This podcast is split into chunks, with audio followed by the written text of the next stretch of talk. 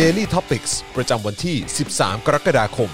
2564 มหากาบราคาวัคซีน ดีลลับ หักภาษีโหด กลการเงินบนความตาย บอกไม่ได้ แต่ไม่ได้บวก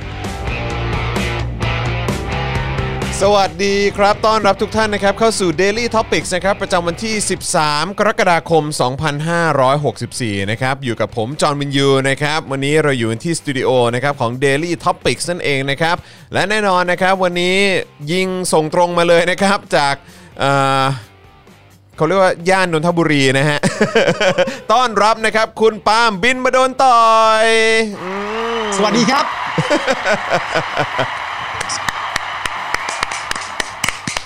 ต้องปรบมือกันด้วยนะฮะปรบมือกันด้วยนะครับ โอ้ย นะฮะ ส ต้อ วัน สดี รับ ครับ สวัสดีคุณผู้ชมครับ นะฮะต้อนรับคุณปาล์มด้วยนะครับนะฮะวันนี้อยู่ที่บ้าน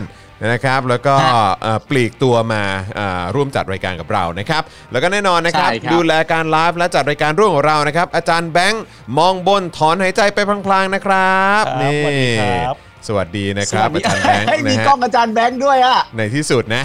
เออนะ เท่ ฮะ มากเลย ครับถ้าอยากตามตัวก็ตามตัวจะได้ตามตัวถูกกันนะฮ ะ ไม่งั้นเรา เฮ้ย งั้นเราแช่ภาพไปที่อาจารย์แบงค์ไหมแล้ว ครับ เรากับมึงกับกูเอาแค่เสียงก็พอ เออเออเออ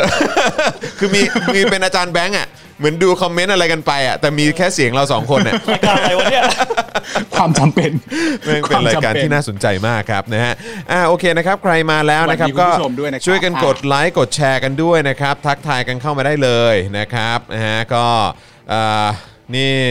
วันนี้ก็เป็นอีกหนึ่งวันนะครับที่เราก็มาอยู่ด้วยกันนะครับในช่วงเวลาของการเอ่อล็อกดาวน์ที่ไม่ใช่ล็อกดาวน์นะครับ ใช่ครับ นะฮะก็เลยต้องอยู่ห่างไกลกั เพิ่ น ม แบบ เพิ่ม นี้ ความเจ้มจนเฉย อืมนะครับแล้วก็เอ่อเมื่อวันจันทร์นะครับก็อยู่ใกล้ชิดกันไปกับครูทอมไปแล้วนะครับเมื่อเช้านี้ผมมีโอกาสได้จัดรายการกับพี่แขกใน Daily Topic Exclusive ด้วยนะครับแต่ว่าด้วยความที่พี่แขกกับอย่างอาจารย์ ครับ เอ่ออาจารย์วัฒนาเนี่ยก็คือบ้านจะอยู่ในโซนเดียวกัน เพราะฉะนั้นก็ก็ไม่น่ามีปัญหาอะไรนะครับนะฮะแต่ว่าก็วันนี้นะครับก็มีข่าวมาอัปเดตกันอีกเพียบเลยนะครับมหากาบราคาวัคซีน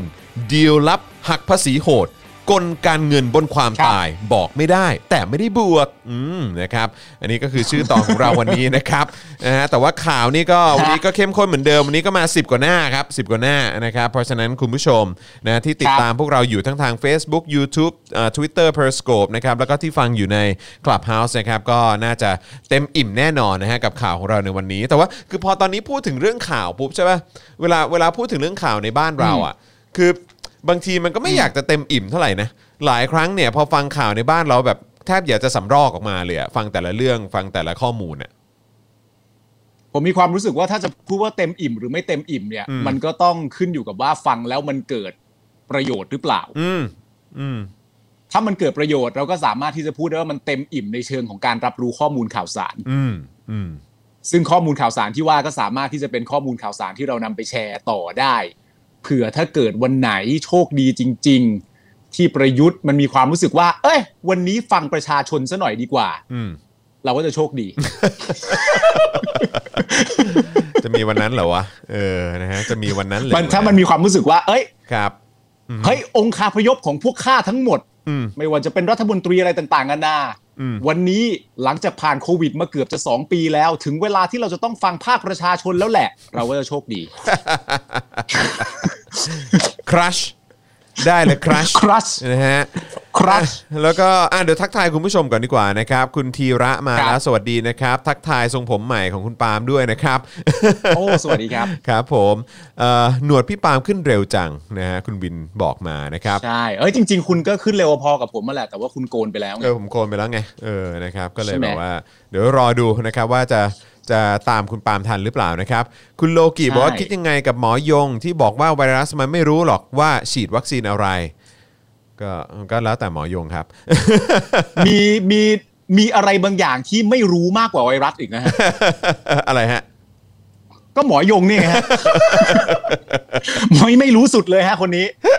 คนนี้นี่เชิดชู แต่หลังๆมาเนี่ยผมฟังหมอยงนะ ครับ แล้วผมก็มีความรู้สึกว่าไม่ใช่หลังๆ มาฟังฟังหมอยงเดี๋ยวจะเข้าใจผิดว่ากูฟังหมอยงอยู่ตลอด อืม เมื่อได้ฟังหมอยงบ้างในบางครั้งบางคราวเนี่ย ผมก็มีความรู้สึกแบบว่า ลักษณะแบบนี้ อืม อัตลักษณ์แบบนี้ ข้อมูลข่าวสารที่นำเสนอเป็นแบบนี้ พวกเนี้ยแหละ ที่หลอก ให้สลิมยังเป็นสลิมมาโดยตลอด อืม คือประมาณนี้แหละ อืมอืมอืมเออว่ะ จริง จริงจริงจริงจริงอือฮึนะครับเอ่อคุณกิติพันธ์ สวัสดีนะครับ คุณโพเดียมคุณเฟื่องระดา คุณเฟื่องระดาบอกว่า รู้ยังเขาให้มิกซ์วัคซีนได้ เออ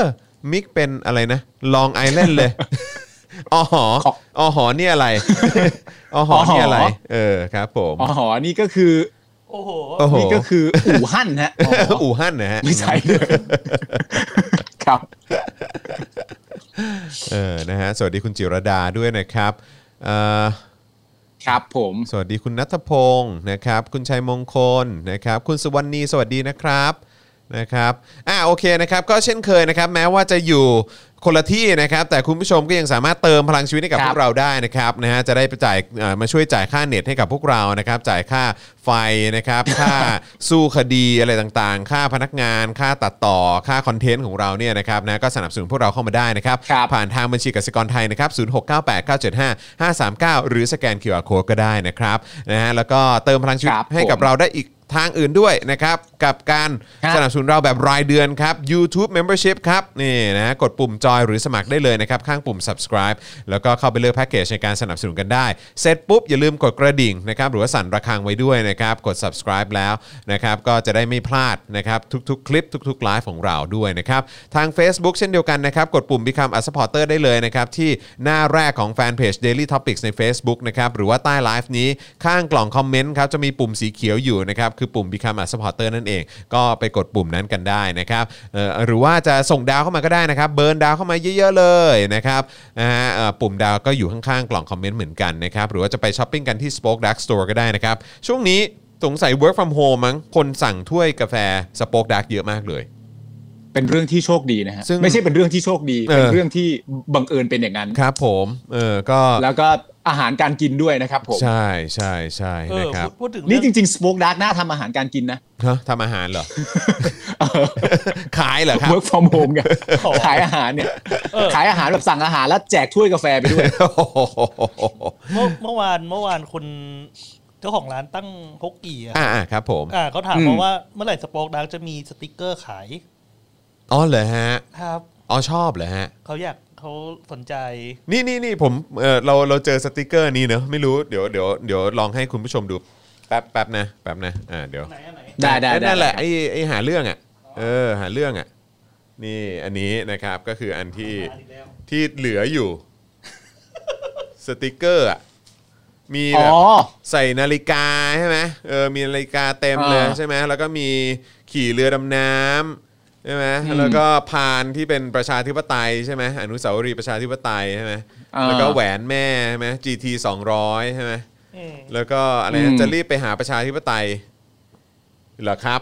ใช่ไหมแล้วก็ทำงานโง่เง่าจ่ายค่าเช่าประเทศนี่เหมาะมากเลยนะ อีกทำงานโง่เง่าจ่ายค่าเช่าประเทศเนี่ย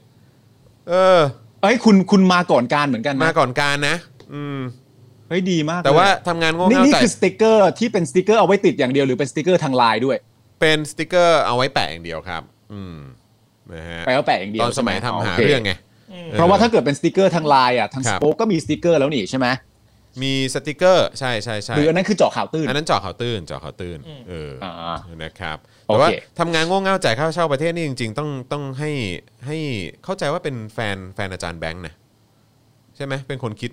ใช่ ใช่ไหมเออ ใช่ เป็นคนคิดเหรอ ภรรยาอาจารย์ จริง แบ ปะ งค์เนี่ยแหละเออเป็นคนคิดทำงานโง่เง่าก็ตอนนั้นที่บอกไงบอกเออถ้าถ้าคุณมีคำไหนเด็ดๆอะที่เกี่ยวข้องกับเรื่องของการเมืองไทยหรืออ อืม เกี่ยวกับเรื่องอะไรนะ เกี่ยวกับเรื่องของการรัฐประหารหรืออะไรก็ตามอะไรเงี้ยเออก็สามารถส่งเข้ามาได้นะอะไรเงี้ยแล้วก็แล้วก็เนี่ยเขาก็ส่งกันเข้ามา อืม แล้วก็อันนี้ก็มีคนโหวตเยอะมากก็เลยให้เรียบร้อยฮะ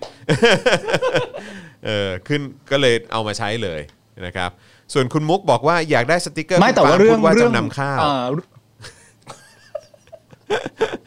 อ่า ไปไม่เป็นเลย จำนำข้าว จำนำข้าวเออแต่ขอสติกเกอร์ที่แบบมันได้ฟีลลิ่งนะ จำนำข้าว เออนะฮะ เออ ต้องแหกปากหน่อยอะต้องมี acting ด้วยจำนำข้าว หรือว่ามีสติกเกอร์แจ้หน้าแม่งเออใช้ได้เลย เออนะครับอ่ะ เออ เออ แจน่าก็น่าสนใจ ครับอ่ะ โอเคนะครับเดี๋ยวเราจะมาดูหัวข้อข่าวกันหน่อยดีกว่าที่เราจะมาคุยกันในวันนี้นะครับแล้วก็ย้ำอีกครั้งนะครับใครที่เข้ามาแล้วขอความกรุณานะครับช่วยกดไลค์แล้วก็กดแชร์กันด้วยนะครับแล้วก็ระหว่างนี้นะครับที่กำลังเอ่ออ่านหัวข้อข่าวอยู่นะครับก็สามารถเติมพลังชีวิตให้กับพวกเราได้นะครับ ได้เวลาแล้วนะครับนี่นะครับเอ่านะฮะเอ่อ ไอ้เต็ม เอ้ยไอติม ไอเทม ครับ ไอเทม ก็สำ เดี๋ยว หรับ เดี๋ยวลูกกูวิ่งขึ้นมานะ หัวข้อข่าวที่จะคุยกันนะครับ ก็มีเผยข้อมูลผลการเบิกจ่าย งบสาธารณสุขจากเว็บไซต์นะครับสภาพัฒน์และกรมบัญชีกลางนะครับ พบว่าอนุมัติงบไปแล้วกว่า 98%แต่การเบิกจ่ายสุดล่าช้าครับนะฮะเดี๋ยวเรา ใช่ มาดูรายละเอียด ครับผม นี้กันหน่อยดีกว่านะครับ ที่หลายต่อหลายคนก็งงนะครับว่าเฮ้ยนี่มันคืออะไรวะ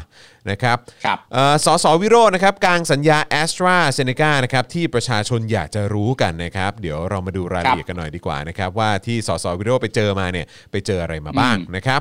นักวิจัย ครับ เผยครับ ภูมิคุ้มกันหลังฉีดซิโนแวคครบ 2 เข็ม ลดลง 50%ทุกๆ 40 วันครับอืมะฮะ นักวิจัยเผยแล้วเหรอ ใช่นะครับก็เดี๋ยวต้องมาดูกัน อ๋อ นะครับว่าข้อมูลนี้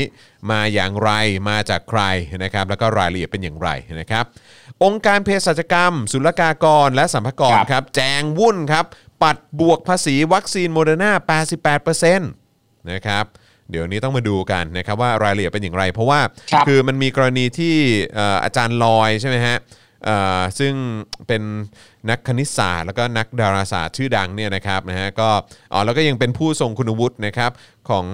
ทางราชบัณฑิตยสถานด้วยนะครับ ก็โพสต์คลิป YouTube นะครับแล้วก็พูดเกี่ยวกับเรื่องของประเด็นนะครับราคาของวัคซีนโมเดอร์นาด้วย มันก็เลยกลายเป็นประเด็นขึ้นมา แล้วก็มันก็ไปเกี่ยวข้องกับเรื่องของภาษีด้วย นะครับซึ่ง ครั ก็ บ เลยทำให้ทางองค์การเภสัชกรรม ศุลกากร แล้วก็สัมภากรเนี่ยต้องออกมาชี้แจงกันนะครับ ซึ่งเดี๋ยวลองมาฟังดูนะครับว่าฝั่งของอาจารย์ลอยพูดว่าอะไรนะครับ แล้วก็ฝั่งของทางหน่วยงานภาครัฐเนี่ยออกมาชี้แจงว่าอย่างไรบ้างนะครับ อืม องค์การอนามัยโลกครับ ชี้ขณะนี้ยังไร้ข้อสรุปว่าเข็ม 3จำเป็นนะครับ ขอชาติร่ำรวยแบ่งปันให้กับประเทศยากจนก่อนนะครับ ส่วนหัวหน้าคณะนักวิทยาศาสตร์ของ WHO เนี่ยก็เตือนถึงอันตรายของการฉีดวัคซีนแบบผสมสูตรนะครับ ครับผม น่ากลัวจังเลย รายละเอียดเป็น ผ อย่างไร สมสูตรตามแบบฉบับ ยงงี่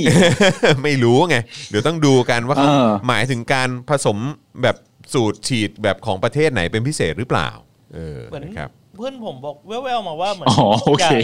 าประชาชนอย่าไปผสมเอง ประชาชนอย่าไปผสมเอง เอออ อ๋อ ก็คือแบบ คือไม่ใช่ว่าจะไปเดินเข้าบูธไหนอะไรยังไง แล้วก็จะไปฉีดเองอย่างนั้นใช่ไหม ใช่ อ๋อ ใช่ แต่อันนั้นก็เราคงไม่ต้องเป็นห่วงนะ เพราะของเราก็คงไม่ได้แบบผสมฉีดอะไรเองกันอยู่แล้วอะ เราเลือกอะไรได้บ้างอะ เออเราเลือกอะไรได้บ้างดีกว่า เออ เออ นะครับ รองศาสตราจารย์ดรพวงทองนะครับ เผยนะครับ ไทยเนี่ยดังไปทั่วโลกนะครับ เป็นชาติแรกที่ใช้สูตรฉีดซีโนแวคแอสตราอย่างเป็นทางการครับอ่ะเดี๋ยวมาดูกันนะครับว่า อ้าว อาจารย์ว่าอย่างไรบ้าง ดังแล้วดิ ดังแล้ว อืม ดังแล้วดิ ครับผม โอเค คือจะบอกว่า อืม วัคซีนไทยไปไปไปแบบดังทั่วโลกนี่ก็คงไม่ใช่นะ ก็เรียกว่า ไม่ใช่ สูตร ไม่ใช่ สูตรคนไทย เออ สูตร มันก็คงต้องดังอ่ะ มัน สู ก็ ตร ก็ต้องเรียกว่ามันก็อาจจะเป็นสูตรหนึ่งเดียวอ่ะ สูตรร้าบานไทย สูตรร้าบาน ร้าบานนะไม่ใช่รัฐบาลนะ ฉีด ฉีดแบบร้าบาน ฉีดแบบร้าน บา อก น จากร้าบานแล้ว เออ ก็ยังมีร้าหลังอีกต่างหากด้วย ส่วนส่วนกูเนี่ยเหนื่อยล้ามากแล้ว กูร้าเหลือเกิน เออกูเหนื่อยร้า วัน กับ นี้ก็ ร้าบาน กินปลาร้าอย่างเดียวแล้วตอนเนี้ย โอ้โหมีตังค์ซื้อปลาร้านี่ก็กูว่าลักชัวรี่มากแล้วนะ ในยุคนี้ อ๋อ นี่คือรวย นี่คือรวยแล้วไง นี่ นี่คือรวยแล้ว ทุกวันนี้เบสิกคือแดกแกลบฮะ ครับผม อ่ะหมอเรวัตถามรัฐบาลเป็นอะไรมากไหมทำไมไขว้วัคซีน ชี้คนไทยไม่ใช่หนูทดลอง อืม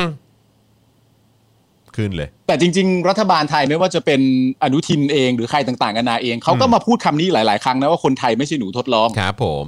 แต่วันนี้วันนี้จะมอง แต่ว่าก ร หมอ ณี เรวัต นี้ อาจจะถามย้ำอีกที เออเรามองกรณีที่กำลังจะทำกันเนี่ย เป็นหนูทดลองได้ไหมอ่ะอืม อืม นะครับ ใช่ หมอยงไขที่มาสลับวัคซีนครับ ตัดพ้อโดนถักถางโยงการเมืองครับอืมแหมเห็นใจหมอยงจังเลยนะครับ ครับ ผม สงสารสงสาร คือ ไม่มีอะไรสงสาร คือคือเมื่อกี้เป็นร้าบาน ส่วนอันนี้เป็น อ่า นั่งสารมากเลย หมอยง หมอยงนี่นั่งนั่งสารจริง นั่งสารจริง หลังจากโดน หลังจากโดนอนุทินชี้เป้าไป หมอยงนั่งสารจริง นั่งสารมาก นั่งสารมาก คือกูถึงจุด นี่ ที่ กูสงสารเนี่ย กูต้องแบบมาสไตล์ใส่ความรู้สึกมึงแบบเด็กแว้นแล้วอะ เออนั่งนั่งสารมากจริง แล้วต้องเป็นเด็กแว้นนี่ต้องเป็นห่วงหมอยงนะ เอ อ สมมติว่าเดินผ่านหมอยงก็ต้องถามแบบเด็กแว้นว่า เออ ด้วยความเป็นห่วงอะนะ เออ ว่า ระวังตัวนะมึงอะเนี่ยคือเป็นห่วง เป็นห่วง เป็นห่วง ระวัง ว่า ตัวไว้นะมึงอ่ะ เออ เออ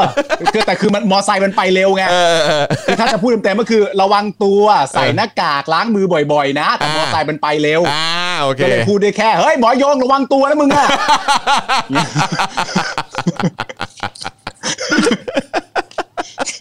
สนุกสนุก นะครับ อ้าว ปิด อ่า แคมป์คนงาน 14 วัน คนงานเกือบ 7 0 0 0 0 คนนะครับ ยังไม่ได้รับการชดเชยและเยียวยานะครับ อืม อืม หาเช้ากิน ครับ ค่ำ ผ นี่ ม ลำบากนะครับ แล้วก็ใ ลำบากครับ ใครเขาไปอยู่ในแคมป์คนงานเนี่ย ใช่ว่ามันจะสบายนะครับ มันทรมานนะครับอืมนะฮะ ครับ ก็เออแล้วตอนนี้ก็ยังไม่ได้รับการเยียวยาด้วยถือว่าเป็นเรื่องที่น่ากังวลมากแล้วก็น่าเป็นห่วงมากๆเลยนะครับ ครับผม นะฮะเอิ่มขอดูคอมเมนต์หน่อยละกันนะครับ คุณชัยมงคลบอกว่า มอไซค์นี่ไวกว่าประเทศกูอีกนะเนี่ย เฮ้ยหุย คุณเวส่วน จบ ส่วนส่วนคุณแววตาบอกว่า อืม น้ำเสียงห่วงใยมาก ๆ ครับ ครับผมเป็นห่วงครับ แต่ครัว่าบผม น้ำเสียงแบบ ได้แค่นี้จริงๆครับ ระวัง เป็นห่ ตัว ว ง ไว้ แต่มัน นะมึงต้องรีบพูดไง เออ เออ เข้าใจว่า คือถ้าถ้าสมมติว่ารถมันไปช้ามันก็จะใส่สำเนียงแบบว่า ครับ คุณหมอยงครับ เออ ระวังตัวไว้ด้วยนะครับ ครับ แต่อย่างเงี้ยมันพูดไม่จบกระบวนการไงเพราะฉะนั้นมอไซค์ต้องผ่านเลยระวังตัวนะมึงอะอย่างเงี้ยผ่านไปเลย ห่วงใยจริง ห่วงใยห่วงใย ๆห่วงใยจริงๆอืม ห่วงใยมากนะครับ จีจี คุณผู้ชม นะ ผมดื่มน้ำอะไรครับ ฮะโอ้ให้เดาวเลยนะ เรามาร่วมลุ้นกันดีกว่า รวมรุ่นนี่นี่จริง ๆ เนี่ย รูปข้างหลังผมเนี่ยมีรูปคุณจรด้วยนะ อ่ามีรูป เนี่ยมีรูปคุณจรอุ้มลูกด้วย อ่าใช่ อ๋อ มีรูปหลานๆ แต่ว่า เออ แต่ว่าจะว่าจะไม่เอาละก็ว่าจะติดรูปหมอยงแทนละ ก็ว่า แบบหมอยง รักไม่ยอมเสื่อมคลายซีโนแวกซีโนแวกซีโนแวกซีโนแวก ค็อกเทลค็อกเทลกูเป็นหนูทดลอง รักมาเต็งอยู่อย่างนี้ อยู่อย่างนี้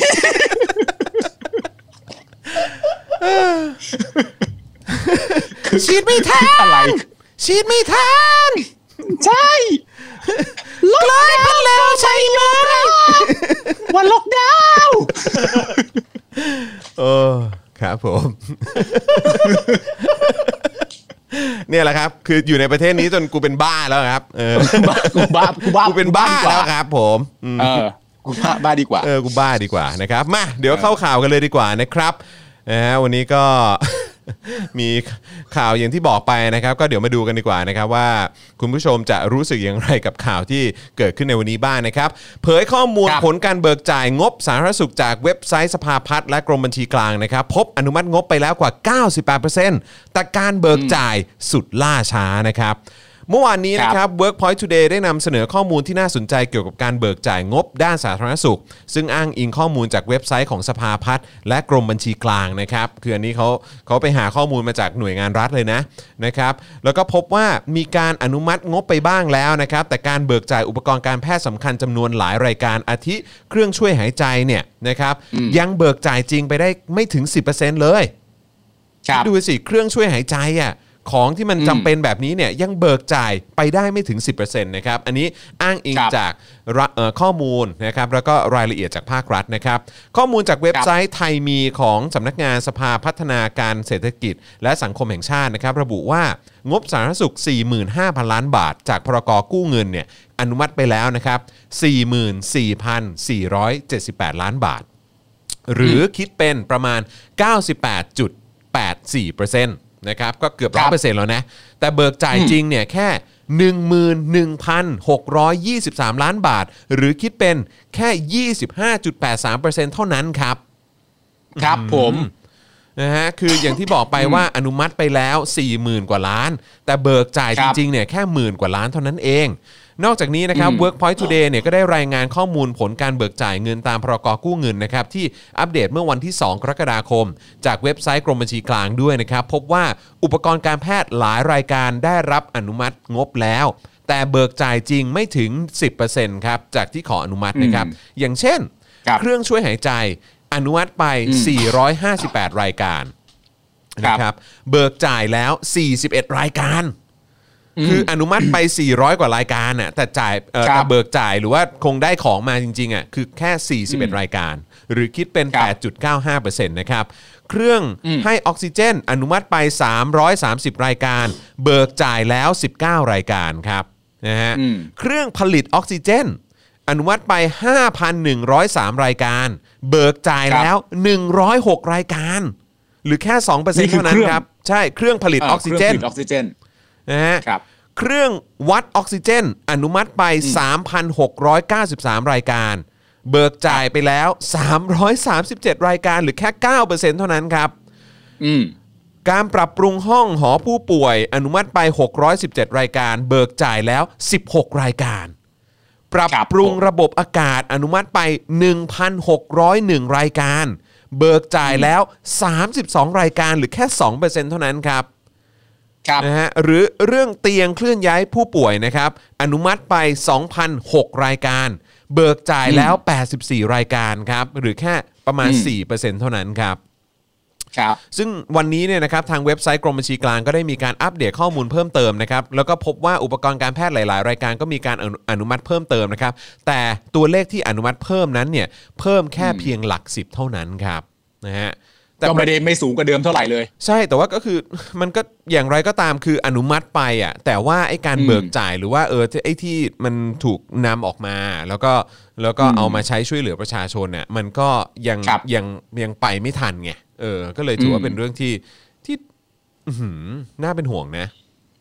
คือจริง ๆ ผมว่ามันมีสองมุมให้มองอะฮะเพราะว่าแต่คือมันไม่มีอะไรงดงามอยู่ภายใต้รัฐบาลนี้อยู่แล้วอะ ครั อบย่างที่เราก็รู้กันดีอะนะครับ ครับ แต่ประเด็นมันก็คือว่าณตอนนี้เนี่ยที่เรารู้กันก็คือว่ามันมีหลายอย่างที่ไม่พอ อืมใช่ ไม่พอต่อความต้องการของประชาชน แล้วก็ไม่พอต่อความต้องการของบุคลากรทางการแพทย์ อืม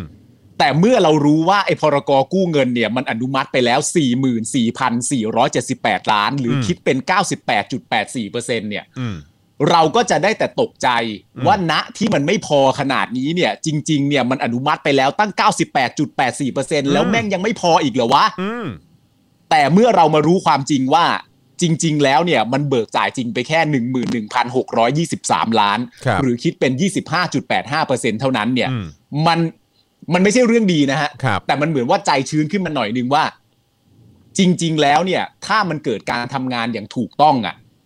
แล้วเบิกไอ้เงินที่อนุมัติไปเสร็จเรียบร้อยเนี่ย เบิกจ่ายจริงตามจำนวนที่ขออนุมัติมาแล้วเนี่ย มันก็อาจจะมีจำนวนที่เพียงพอ อืม ใช่ แต่อย่างที่บอกไปแล้ว มันไม่มีอะไรงดงามภายใต้รัฐบาลนี้เลยอ่ะ ครับอืม เข้าใจป่ะมันคือ แล้วมันเหตุผลมันคืออะไรอ่ะ อืม เหตุผลมันคืออะไรที่ 98.84%แต่ไปจริง ๆ แค่ 25.83%เหตุผลมันคืออะไรอ่ะ อืมอืมอืม มันหายไปไหนอะคำถามคือมันหายไปไหนอ่ะ ใช่ใช่ งงมาก ใช่แล้วก็คือไอ้ที่เรางงอ่ะก็คืองงเพราะว่าเออจริง ๆ แล้วคือมันกู้หลายรอบไงใช่ไหม อืม มันกู้มันมี ใช่ รอบที่แล้วตอนปีที่แล้วแล้วมันก็มีปีนี้อีกใช่ไหมเออมันก็เลย ใช่ มีความรู้สึกว่าเออแล้วถ้ากู้มา แล้วมันแบบมันมันไม่ได้ใช้อย่างทันท่วงทีอ่ะแล้วแบบนี้คืออ ม แล้วจะรีบกู้หรืออะไรพวกนี้มาทำไมวะคือท้ายสุดก็คือแบบ ใช่ ก็ช้ามากๆอยู่ดีอ่ะแล้วก็คืออ ม คือคือพอถึงเวลาที่กู้มาปุ๊บแล้วจริง ๆ มันต้องรีบใช้อ่ะเพราะว่าเพราะว่า อืม คนมันกำลังจะตายกันอ่ะ เออแล้วคืออ ม แบบแล้วสรุปมันทันไหมอ่ะ ใช่ ปะเออซึ่งแบบเอ้าสรุปมันทันหรือไม่ทัน แล้วคือกลายเป็นว่าพอไปกู้มาเออตอนนี้มันไม่ทันแล้วแหละตังค์อยู่ตรงนั้นนะตังค์เนี่ยที่ไปกู้มามันกองอยู่ตรงนั้นน่ะแต่ตอนนี้คือมันใช้ อืม ไม่ทันแล้วอ่ะเพราะว่า อืม คือคนก็ตายไปเยอะมากแล้วอ่ะคืออันนี้อันนี้จะน่าเป็น ใช่ ห่วงนะ ถ้าถ้าถ้ามันถ้า this อืม is the case อ่ะเออถ้าถ้าปัญหา ใช่ มันอยู่ ใช่ ตรง ใช่ เนี้ยอืม เข้าใจเพราะว่าจริง ๆ แล้วถ้าจะใช้คำพูดว่าการแบบอนุมัติมาเสร็จเรียบร้อย แต่การเบิกจ่ายจริงมันไม่ทันการหรือไม่ทันท่วงทีอย่างที่คุณ อืม จรบอกเนี่ย อืม ไอการไม่ทันท่วงทีที่ว่าเนี่ย ผลลัพธ์จากการไม่ทันท่วงทีเนี่ยคือคนตายนะ อืมใช่ เรื่องใหญ่นะฮะ ใช่ หรือว่า ทำอะไรไม่ทันท่วงทีคนตายนะฮะ ใช่หรือว่ายังไงหรือว่าปัญหามันอยู่ตรงไหนปัญหามันอยู่ที่แบบของมันมาไม่ทันหรือว่ายังไงวะคือบางทีก็อยากรู้เหมือนกันนะ คือจริง ๆ ก็ถ้ามีการอธิบายตรงจุดเนี้ยบอกว่าเออก็คืออนุมัติไปแล้ว แต่ของมันมาไม่ทันจริง ๆ อย่างแบบคุณอยากได้เครื่องผลิตออกซิเจน แต่มันต้องผลิตในต่างประเทศไงเออแล้วแบบมันมาไม่ทันอะไรอย่างเงี้ยเออก็ช่วยอธิบายตรงนี้หน่อยได้ไหมอะไรอย่างเงี้ยเราจะได้แบบเข้าใจไงเออว่ามันเกิดอะไรขึ้น ไม่แต่ถึงถึงถึงแม้ว่าข้อมูลเหล่านี้ออกมา แล้วใช้แบบเออมันผลิตที่นั่นมันผลิตที่นู่นนั่นนู่นนี่ อืม เพราะฉะนั้นมันก็เลยยังอาจจะไม่ทันท่วงทีอะไรต่าง อืม ๆนานา นั่นก็ยังไม่ใช่เหตุผลที่งดงามในสถานการณ์นี้นะ อืมเข้าใจเข้าใจเข้าใจ แต่ก็คืออย่างน้อย มั มัน น ก็ ต้อง ควรจะต้องมี เอ่อ คำอธิบายอะไรให้ให้เราไง เข้าใจแต่ เออ นี่คือคืออ้างอิงจากข้อมูลจากเว็บไซต์ของสภาพัฒน์เองเลยด้วย ใช่ อือฮึ แต่ว่าสภาพัฒน์ไม่ได้แจ้งข้อมูลเราว่า ไม่ว่าจะเป็นเครื่องช่วยหายใจออกซิเจน ผลิตออกซิเจนอะไรต่างๆกันานานั่นดูนนี่ที่เบิกไปแล้วมากมาย อืม คือ ไม่ไม่มีอันไหนที่ที่อนุมัติไปแล้ว เบิกจ่ายไปแล้วเกิน 10%เลยนะ อืมใช่ใช่ใช่ก็ไป ไม่มีอันไหนถึง 10%เลยนะ ไปกันเยอะแล้ว อืม ไปกันเยอะแล้ว สูงสุดเนี่ยคือคือเครื่องวัดออกซิเจน อนุมัติไปแล้ว 300 3,698 93 อืม เบิกจ่าย 337 คิดเป็น 9.13%ยังไม่มีอันไหนถึง 10%เลยนะทั้งหมดเนี่ย ใช่ใช่ใช่อืมก็เลยแบบเฮ้ย รัฐบาลนี้ มันทันท่วงทีจริงหรือเปล่าวะเนี่ย แล้วถ้าอย่างนั้นจะกู้ไปทำไม เออ คืออารมณ์แบบ อืม กู้แล้ว แล้วแบบเหมือนอารมณ์ใช้เงินไม่ทัน เนี่ยเนอะมันมันมัน แต่ต้องหาอีกอะ มันมันก็ฟังดูแบบอะไรวะ เออ แบบกู้มาแล้วก็ใช้ก็ อืม ดูใช้เงินไม่ทันเนอะ อะไรอย่างเงี้ยก็แค่ ใช่ รู้สึกแบบเออ ก็แปลกดีเหมือนกัน แต่จริง ๆ ถ้ามันเกิดมันเป็นข้อข้อมูลจากสภาพัฒน์เนี่ย จริง ๆ สภาพัฒน์ก็น่าจะให้ข้อมูลอย่างครบถ้วนมาเลยนะ อืม ว่าแบบว่าเครื่องช่วยหายใจณตอนนี้แต่เบิกจ่ายแล้วเท่านี้ด้วยเหตุผลเพราะว่าอย่างนั้น อืม เครื่องให้ออกซิเจนเป็นอย่างนี้อะไรเงี้ยก็น่าจะแบบบอกมาให้ครบถ้วนเลย ครับ อืมนะฮะ นะ อ่ะโอเค ต่อกันดีกว่านะครับ คราวนี้มาดูเรื่อ ค ง รับ สัญญา a s t r a z e ซ e c a ดีกว่านะครับ เมื่อวานนี้คุณปาล์มได้เห็นบ้างไหมที่เป็นช็อตที่เขาอะไรนะ มาใช้ถมหมึกดำเยอะมากเลยอะ อ๋อเห็นแล้วเห็นแล้ว คุณ เห็ เห็ น น แล้ว เอกเห็นแล้ว สารแล้วใช่ไหม เห็นแล้ว เออเห็นเอก เห็ สาร น แล้ แล้ว ว นะ คุณเชื่อป่ะว่า ฮะ สมัยเด็กๆอ่ะ อืม สมัยมัธประถมน่าจะประถมมาสักประมาณสักปหนึ่งหรือปสองประมาณเนี้ย อืม ผมคุ้นเคยกับสถานการณ์นี้มากเลยนะ เพราะว่าผมเนี่ยเคยสอบใช่ปะ่ะ อ่า แล้วผมเนี่ยสอบได้ที่โหล อ่าอ่าฮะ ของห้อง อืม แล้วผมเนี่ยก็ใช้หมึกดำเนี่ย อืม หรือปากกาไฮไลท์ที่เป็นสีดำเนี่ย เออ ขีดค่าทับชื่อผมเอง เออ เออ ขีดค่าไปเลย เออ ไม่ให้มันมองเห็น เออ แล้วผมเนี่ยก็เอาไอเอกสารอันนั้นเนี่ย เออ มาให้พ่อกับแม่ผมดู เออ ว่าจริง ๆ เนี่ยผมสอบได้ที่ดีมาก แต่ผมอ่ะขีดค่าไว้ผมต้องการจะไฮไลท์ให้พ่อกับแม่เห็นชัด เออ เออ เออ ๆนั่นคือสิ่งที่กูทำตอนปสอง เพื่อ เพื่อปกปิด เพื่อปกปิด แล้วพ่อกับแม่ก็ได้แต่มองกูด้วยสายตาแบบว่า อ๋อ มึงจะใช้วิธีนี้โกหกกูจ เอ ริง อ ๆ ใช่ไหม แต่กู เออ มีความรู้สึกว่าสิ่งที่กูทำแม่งงดงามและน่าเชื่อถือมากแล้ว กูขีดดำฆ่าแม่งไปเลย ไม่น่าเชื่อว่าจะมาพบเจออีก ตอนที่กูอายุเท่านี้แล้ว จากคนที่อายุมากกว่ากูแล้วด้วย โคตรแนว โคตร เจ๋ง แนว มาก โอ้นะฮะ แล้ว แล้วอันนี้ก็เป็นสิ่งที่เราก็เห็นอยู่เหมือนกันในเอกสาร มา ใน สอ ปี สอวิโรธ 2021 นี้นะฮะ เออ นะครับ อ่าโอเค มาดู ใช่ครับ ข้อมูล ใช่ครับ ของฝั่ง สสวิโรจน์กันบ้างดีกว่านะครับ นะฮะ อ่ะ สสวิโรจน์นะครับกลางสัญญา a s t r a z e ซ e c a ที่ประชาชนอยากรู้นะครับ เมื่อวานนี้นะครับ สสวิโรจน์นะครับพรรคก้าวไกลก็ได้แถลงถึงการเปิดเผยสัญญาของ a s t r a z e ซ e c a กับรัฐบาลไทย โดยระบุว่าข้อสังเกตเบื้องต้น พบว่าข้อมูลสำคัญจำนวนมากถูกคาดเดำครับ เมื่อพยายามอ่านเพื่อหาว่าเงื่อนไขผูกพันกับ a s t r a z e ซ e c a Thailand มีอะไรบ้าง เงื่อนไขการรับผิดกรณีส่งมอบไม่ครบ และจะดำเนินการอย่างไรเนี่ยก็เข้าใจว่าถูกคาดดำทั้งหมดครับนะฮะ ครับ คืออันนี้ที่สสวิโรจน์บอกมาก็คือว่า เงื่อนไขการรับผิดกรณีส่งมอบไม่ครบนะฮะจะดำเนินการอย่างไร นะครับหรือว่ามีเงื่อนไขนะฮะอย่างไรกันบ้างระหว่างรัฐบาลไทยกับ a s t r a z เซ e c a Thailand เนี่ยนะครับอันนี้โดนคาดเดำหมดเลยนะครับส่วนใน ครับ กรณีที่รัฐบาลไทยสนับสนุนเงิน 600 ล้านบาท แก่สยามไบโอไซเอนส์เนี่ยที่มีเงื่อนไขว่ารัฐบาลไทยจะมีสิทธิ์รับมอบวัคซีนตามที่ต้องการก่อนนะครับแล้ววัคซีนที่เหลือ a s t r a z เซ e c a ครับ Thailand ค่อยส่งออกได้ ทางก้าวไกลได้พยายามค้นข้อมูลในเอกสารทั้งหมด ที่ไม่ถูกคาดเดำก็ยังไม่พบข้อมูลส่วนนี้ นะครับเรื่องของราคาที่หลาย ครับ คนตั้งข้อสังเกตว่า ราคาที่ a s t r a z เซ e c a Thailand ขายให้กับประเทศไทยในราคาสูงเนี่ยซึ่งส่วนนี้ก็ถูกคาดเดำเอาไว้เหมือนกัน นายวิโรจน์ก็บอกว่าอย่างไรก็ตามสิ่งที่อธิบาย อ่า สั้นๆได้ในตอนนี้เนี่ยนะครับก็คือในสัญญาระหว่างรัฐบาลไทยและ a s t r a z เซ e c a Thailand ปรากฏชื่อของสยามเบลไซเอนส์ด้วย ดังนั้นเงื่อนไขในการทำนิติกรรมและสัญญาระหว่างสยามเบลไซเอนส์แอสตราเซเนกาไทยแลนด์และรัฐบาลไทย เป็นเงื่อนไขที่ไม่ได้เป็นอิสระจากกัน ดังนั้นข้อกล่าวอ้างที่ว่า a s t r a z เซ e c a Thailand ทำสัญญากับสยามเบลเซนส์โดยรัฐบาลไทยไม่เกี่ยวข้องด้วย จึงไม่เป็นความจริงครับ อ๋อ ก็คือในมุมของสสวิโรจน์บอกว่าเธอจะอ้างแบบนั้นไม่ได้นะนะครับ การที่อ้างว่า a s t r a z เซ e c a อืม Thailand ทำสัญญากับสยามเอ่อสยามเบลเซนส์โดยที่แบบไม่ไม่เกี่ยวกับรัฐบาลไทยอ่ะคือเหมือนว่าเขาเขาทำสัญญากันเองอ่ะมันไม่จริงแล้วนะ เพราะว่า อืม คือถ้าดู ครับ คือถ้าอธิบายแบบสั้นๆได้ตามสไตล์ของสสวิโรจน์เนี่ยนะครับที่บอกมาเนี่ยก็คือ ครับ ในสัญญาระหว่างรัฐบาลไทยกับ a s t r a z เซ e c a Thailand เนี่ยมันมีชื่อของสยามเบลเซนส์อยู่ในสัญญานี้ด้วยนะครับ ใช่ ดังนั้นเงื่อนไขในการทำนิติกรรมและสัญญาระหว่างสยามเบลเซนส์แล้วก็ a s t r a z เซ e c a Thailand และรัฐบาลไทยเนี่ยมันก็เลยมันมันน่าจะเกี่ยวโยงกันน่ะนะครับ ใช่ ทั้งนี้นะครับ โดยสรุปเบื้องต้นนะครับจากเอกสารเอ่อสัญญาที่ก้าวไกลเปิดเผยออกมาเนี่ยนะครับในเอกสารไม่ได้มีการเปิดเผยรายละเอียดจำนวนโดสการสั่งซื้อ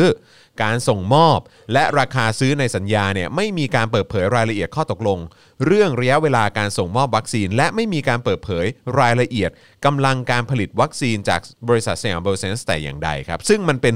ข้อมูลสำคัญที่เราควรจะได้รู้นะครับ ใช่ เรา ครับ เราควรจะได้รู้ว่า ก็ สั่งไปเท่าไหร่ อ่า เออใช่ไหมแล้วก็สั่ง ครับ ไปในราคาเท่าไหร่ต่อโดส จะส่งมอบเมื่อไหร่อ่าแล้วคุณจะ ครับ รับผิดชอบอย่างไร ถ้าเกิดว่าส่งช้า อืม อะไรยังไงแบบนี้ หรือว่าการส่งจะส่งภายในเมื่อไหร่อะไรยังไงก็ว่ามาอ่าแล้วไอ้รายละเอียดกับทางสยามเบอร์ไซเอนส์ที่ทำกับทาง a s t r a z เซ e c a Thailand ก็คือจะผลิตอะไรยังไงก็บอกมาสิอะไรอย่างเงี้ยคือแบบ อืม คือทำไมรายละเอียดพวกนี้เปิดเผยไม่ได้อะครับ ซึ่งคือ ใช่ คือผมอะ่ะผมรู้สึกว่ามันเราเราข้ามเราใช้ชีวิตในแดนสนธยามานานมากจนแบบรู้สึกว่ามันเป็นเรื่องปกติแล้วที่หลายคนอาจจะมองว่า ก็แหง่อยู่แล้วมันเป็นเรื่องของการทำธุรกิจ ใครเขาจะไปบอกการข้อมูลอะไรพวกนี้อะไรเงี้ยแต่คือแบบเรื่องของเรื่องที่ผมว่ามันเป็นแดนสนธยาเนี่ยก็เพราะว่ามันมันไม่ได้แล้วนะ คืออันนี้มันเป็นเรื่อง อืม ของการใช้เงินภาษีของประชาชนเนี่ย แล้วคือ ใช่ การที่คุณจะบอกว่าเอออ่ะอย่างแบบอย่างไอ้เรื่องการมีงบลับเป็นเรื่องปกติ เอ้ยการมีเงินทอนหรือการเอ่อการใช้งบประมาณการเบิกนู่นนั่นนี่ที่แบบไม่มีการเปิดเผยรายละเอียดหรืออะไรพวกนี้มันเป็นเรื่องปกติไปแล้ว มันทำมากันมันตั้งนานแล้ว อืม ตั้งแต่ยุคนั้นยุคนี้ทำมาตั้งนานจนถึงทุกวันนี้มันก็ทำมันเป็นเรื่องปกติอะไรอย่างเงี้ยคือแบบว่าเอออ ม เอาหน่าอะไรอย่างเงี้ยการจะเข้าถึงข้อมูลยากเหลือเกินในการใช้งบประมาณอะไรต่างๆเหล่านี้คือ อืม คือทุกคนมองเป็นเรื่องปกติไปแล้วอะคือเข้ามาใช้ชีวิต อืม ในแดนสนธยาจนมันเป็นเรื่องปกติไปแล้วทั้งทั้งที่มันไม่ อืม ควรจะเป็นเรื่องปกติ จริง ๆ แล้วไอ้เรื่องเหล่านี้ประชาชนน่ะมีสิทธิ์ที่จะต้องรู้ได้สิ เป็นเรื่องปกติเบสิกพื้นฐานที่ เออ ในประเทศที่เป็นประชาธิปไตยเนี่ยและมีความ อืม โปร่งใสเนี่ยมันต้องตรวจสอบได้แล้วประชาชนจะขอข้อมูลเมื่อไหร่ก็ก็ก็ต้องได้ดิ อืม การ อืม ที่ทำให้ประชาชนเข้าถึงข้อมูลยากเหลือเกิน ในนามของความมั่นคง หรืออะไรก็ อ่า ตามเนี่ย คืออ อืม มันมันมันเป็นเรื่องที่รับไม่ได้ครับ แล้วโดยแล้ว อืม อันนี้มันเป็นเรื่องของการใช้เงินหนึ่ง ซึ่งเป็นเงินภาษี อืม ของประชาชนที่รัฐเอา อืม เอาไปทำสัญญาในนามแล้วก็ในนามของประชาชนชาวไทย ใช้เครดิตของประชาชนชาวไทย แถมยังใช้เงินของ อืม ประชาชนชาวไทย ไปทำสัญญาเหล่านี้ เพราะฉะนั้นประชาชน อืม ชาวไทยควรจะมีสิทธิ์รู้อยู่แล้วว่า จ่ายไปเท่าไหร่ สั่งไปเท่าไหร่ อืม แล้วไอ้บริษัทที่ไปทำด้วยเนี่ยมันไว้ใจได้หรือเปล่า เออแล้วก็คือแบบว่าเขาจะทำตามสัญญาหรือเปล่า ตกลงกันเอาไว้อ่ะคุณจะได้ไปไล่บี้เขาได้ไง เพราะเขาอาจจะทำไม่ไม่ตรงตามสัญญาหรือเปล่า ถ้าไม่ตรงตามสัญญา อืม ก็จะได้ไล่บี้เขาได้เออถ้าตามสัญญาก็ก็ดี อ่า ก็ถือเป็นเรื่องดีอะไรอย่างเงี้ยเออแต่ว่าก็คืออ ม มันประชาชนในฐานะเจ้าของเงินภาษีมันต้องได้สิว่าแต่ตอนนี้คือมันเหมือนแบบ อืม อย่าไปถามเยอะนะ ก็กูให้แค่ อ่านี้ นี้ก็ดีแค่ไหนแล้ว มีข้อมูลประมาณนี้ก็ อืม ดีแค่ไหนแล้ว อยากได้ก็ไปฟ้องศาลเอาสิซึ่งแบบ มัน ไม่ได้ นบ้าไปแล้วฮะมันผมว่าเรา ไม่ได้ เราอยู่ในสังคมที่มันวิปริตมากเลยนะ แล้วคือการ อืม แล้วไอ้วัคซีนพวกเนี้ยมันก็เกี่ยวกับเรื่องของสุขอนามัย ใช่ไหมความปลอดภัย อ่า ในชีวิตของประชาชนเจ้าของเงินภาษีด้วย อืม แล้วทำไมเราถึงไม่สามารถ อืม เข้าถึงข้อมูลพวกนี้ได้กับสิ่งที่มันจะเข้าไปอยู่ในร่างกายของเอ่อผู้เสียภาษีอะเจ้านายของ อืม รัฐบาลและเจ้านายของข้าราชการไทยทุก ๆ คนเนี่ยเออคุณ อืม คุณจะมาปิดกั้นข้อมูลแบบนี้ได้อย่างไร อืม หรือยังไงหรือเราต้องไปถึงขั้นฟ้องศาลเหรอเพื่อมาดูเนี่ยนะนี่มันนี่มันผมว่ามันมันมันมันไปกันใหญ่แล้วนะฮะมันไปกันใหญ่แล้ว มันมัน คือ ไป คือเราเรา ไป เรา กัน ต้อ ใหญ่ งฟ้อง มาก ศาลเพื่อดูเพื่อดูว่าคุณเอาเงินภาษีเราไปใช้ทำอะไรบ้างเนี่ยนะคือแบบว่า อืมแบบ คือมันมันมันเป็นมันเป็น คือเรื่องบางเรื่องมันสอดคล้องกันอยู่นะตามที่คุณจรพูดมาก็คือว่าอย่างแรกเลยก็คือว่า มันควรจะในตอนนี้ในสภาวะสังคมที่ที่ที่เกิดขึ้นนะตอนนี้เนี่ย มันควรจะต้องหมดเวลาของความไม่โปร่งใสแล้วแหละ อืม นะครับ อืม เพราะว่าถ้าเกิดว่าบริหารทุกอย่างมาได้ดีเนี่ย มาได้ดีนะ อืม วัคซีนมาเร็ว ทันท่วงที อุปกรณ์ทางการแพทย์ครบ กู้เงินไปเสร็จเรียบร้อย เบิกจ่ายอนุมัติใช้จริง ทันท่วงทีเนี่ย ประชาชนก็จะไม่ตั้งคำถามเยอะแยะมากมายขนาดนี้ เพราะฉะนั้นขั้นตอนแรกเนี่ยคุณต้องทำความเข้าใจให้ได้ก่อนว่า ที่ประชาชนตั้งคำถามเยอะแยะมากมายขนาดนี้เนี่ยมันเป็นเพราะตัวพวกมึงที่บริหารอยู่ตอนนี้หรือเปล่า อืม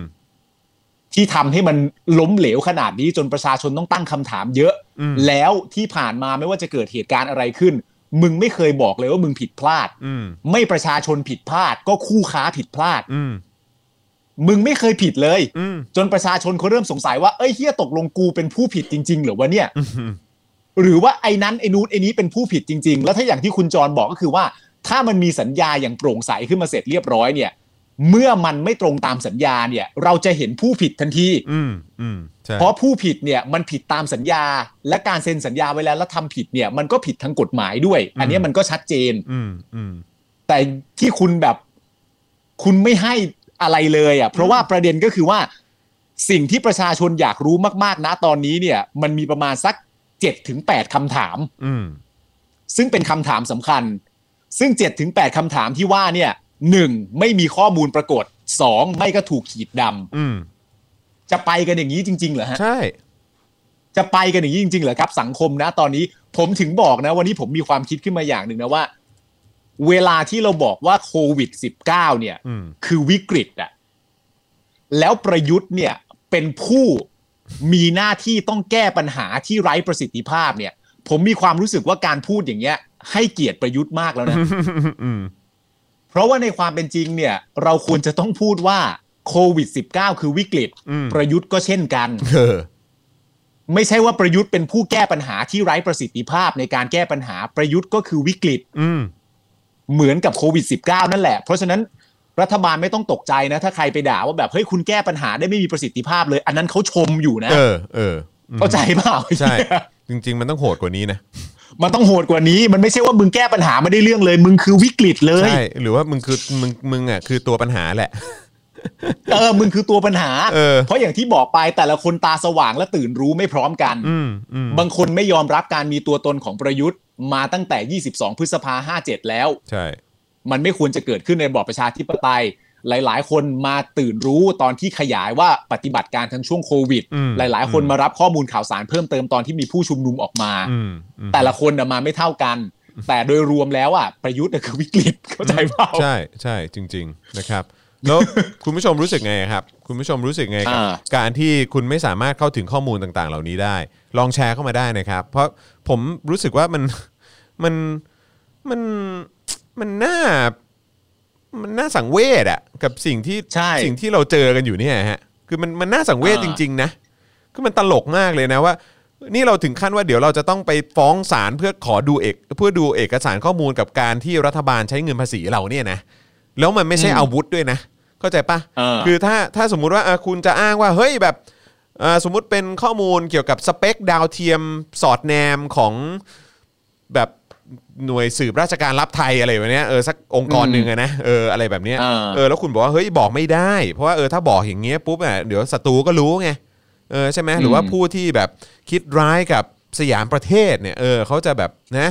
เออเขาจะรู้ข้อมูล คนละเรื่องเลยไอ้เหี้ย ใช่ไหมล่ะ ซึ่งแบบมันคนละ เออ เรื่องไง อันนี้คือมันคือว่าวัคซีนน่ะซึ่งทั่วโลกเขาใช้กัน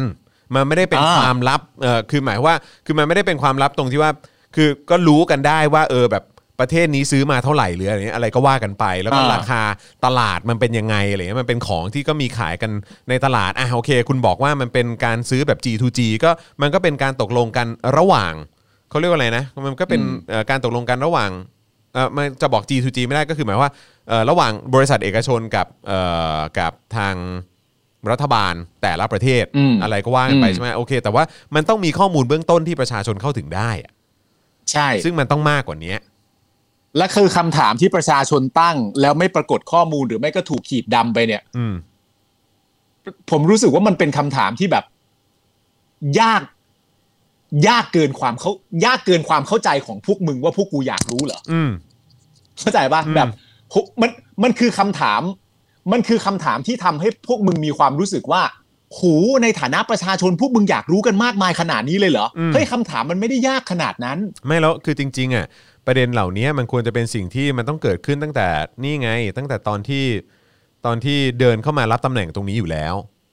ใช่ ว่าไม่คือมึงเข้ามาทำตรงเนี้ยมึงใช้เงินประชาชนน่ะมึงมีเรื่องอะไรอ่ะ อืม มึงมีเรื่องอะไรอ่ะ อ่า ประชาชนถามประชาชนสงสัยอ่ะมึงก็ต้องตอบเขาเพราะมึงใช้เงินเขาอ มึ ยู่ งก็ต้องบอก ใช่ไง คือมันคือเรื่องของ เออ การใช้เงินคนอื่นไง เพราะฉะนั้นคือ ใช่ มึงก็ต้องบอกสิซึ่งซึ่งมัน อืม แปลกตรงไหน ใช่ไหม เออ ใช่ไหมคือคือถ้า ใช่ใช่ใช่เข้าใจ ถ้าถ้าถ้าพวกแม่งจะมาคิดแบบว่า เอ้ยแบบอุ๊ยอยากรู้ขนาดนั้นเลยเหรอ ซึ่งแบบว่า เอ้า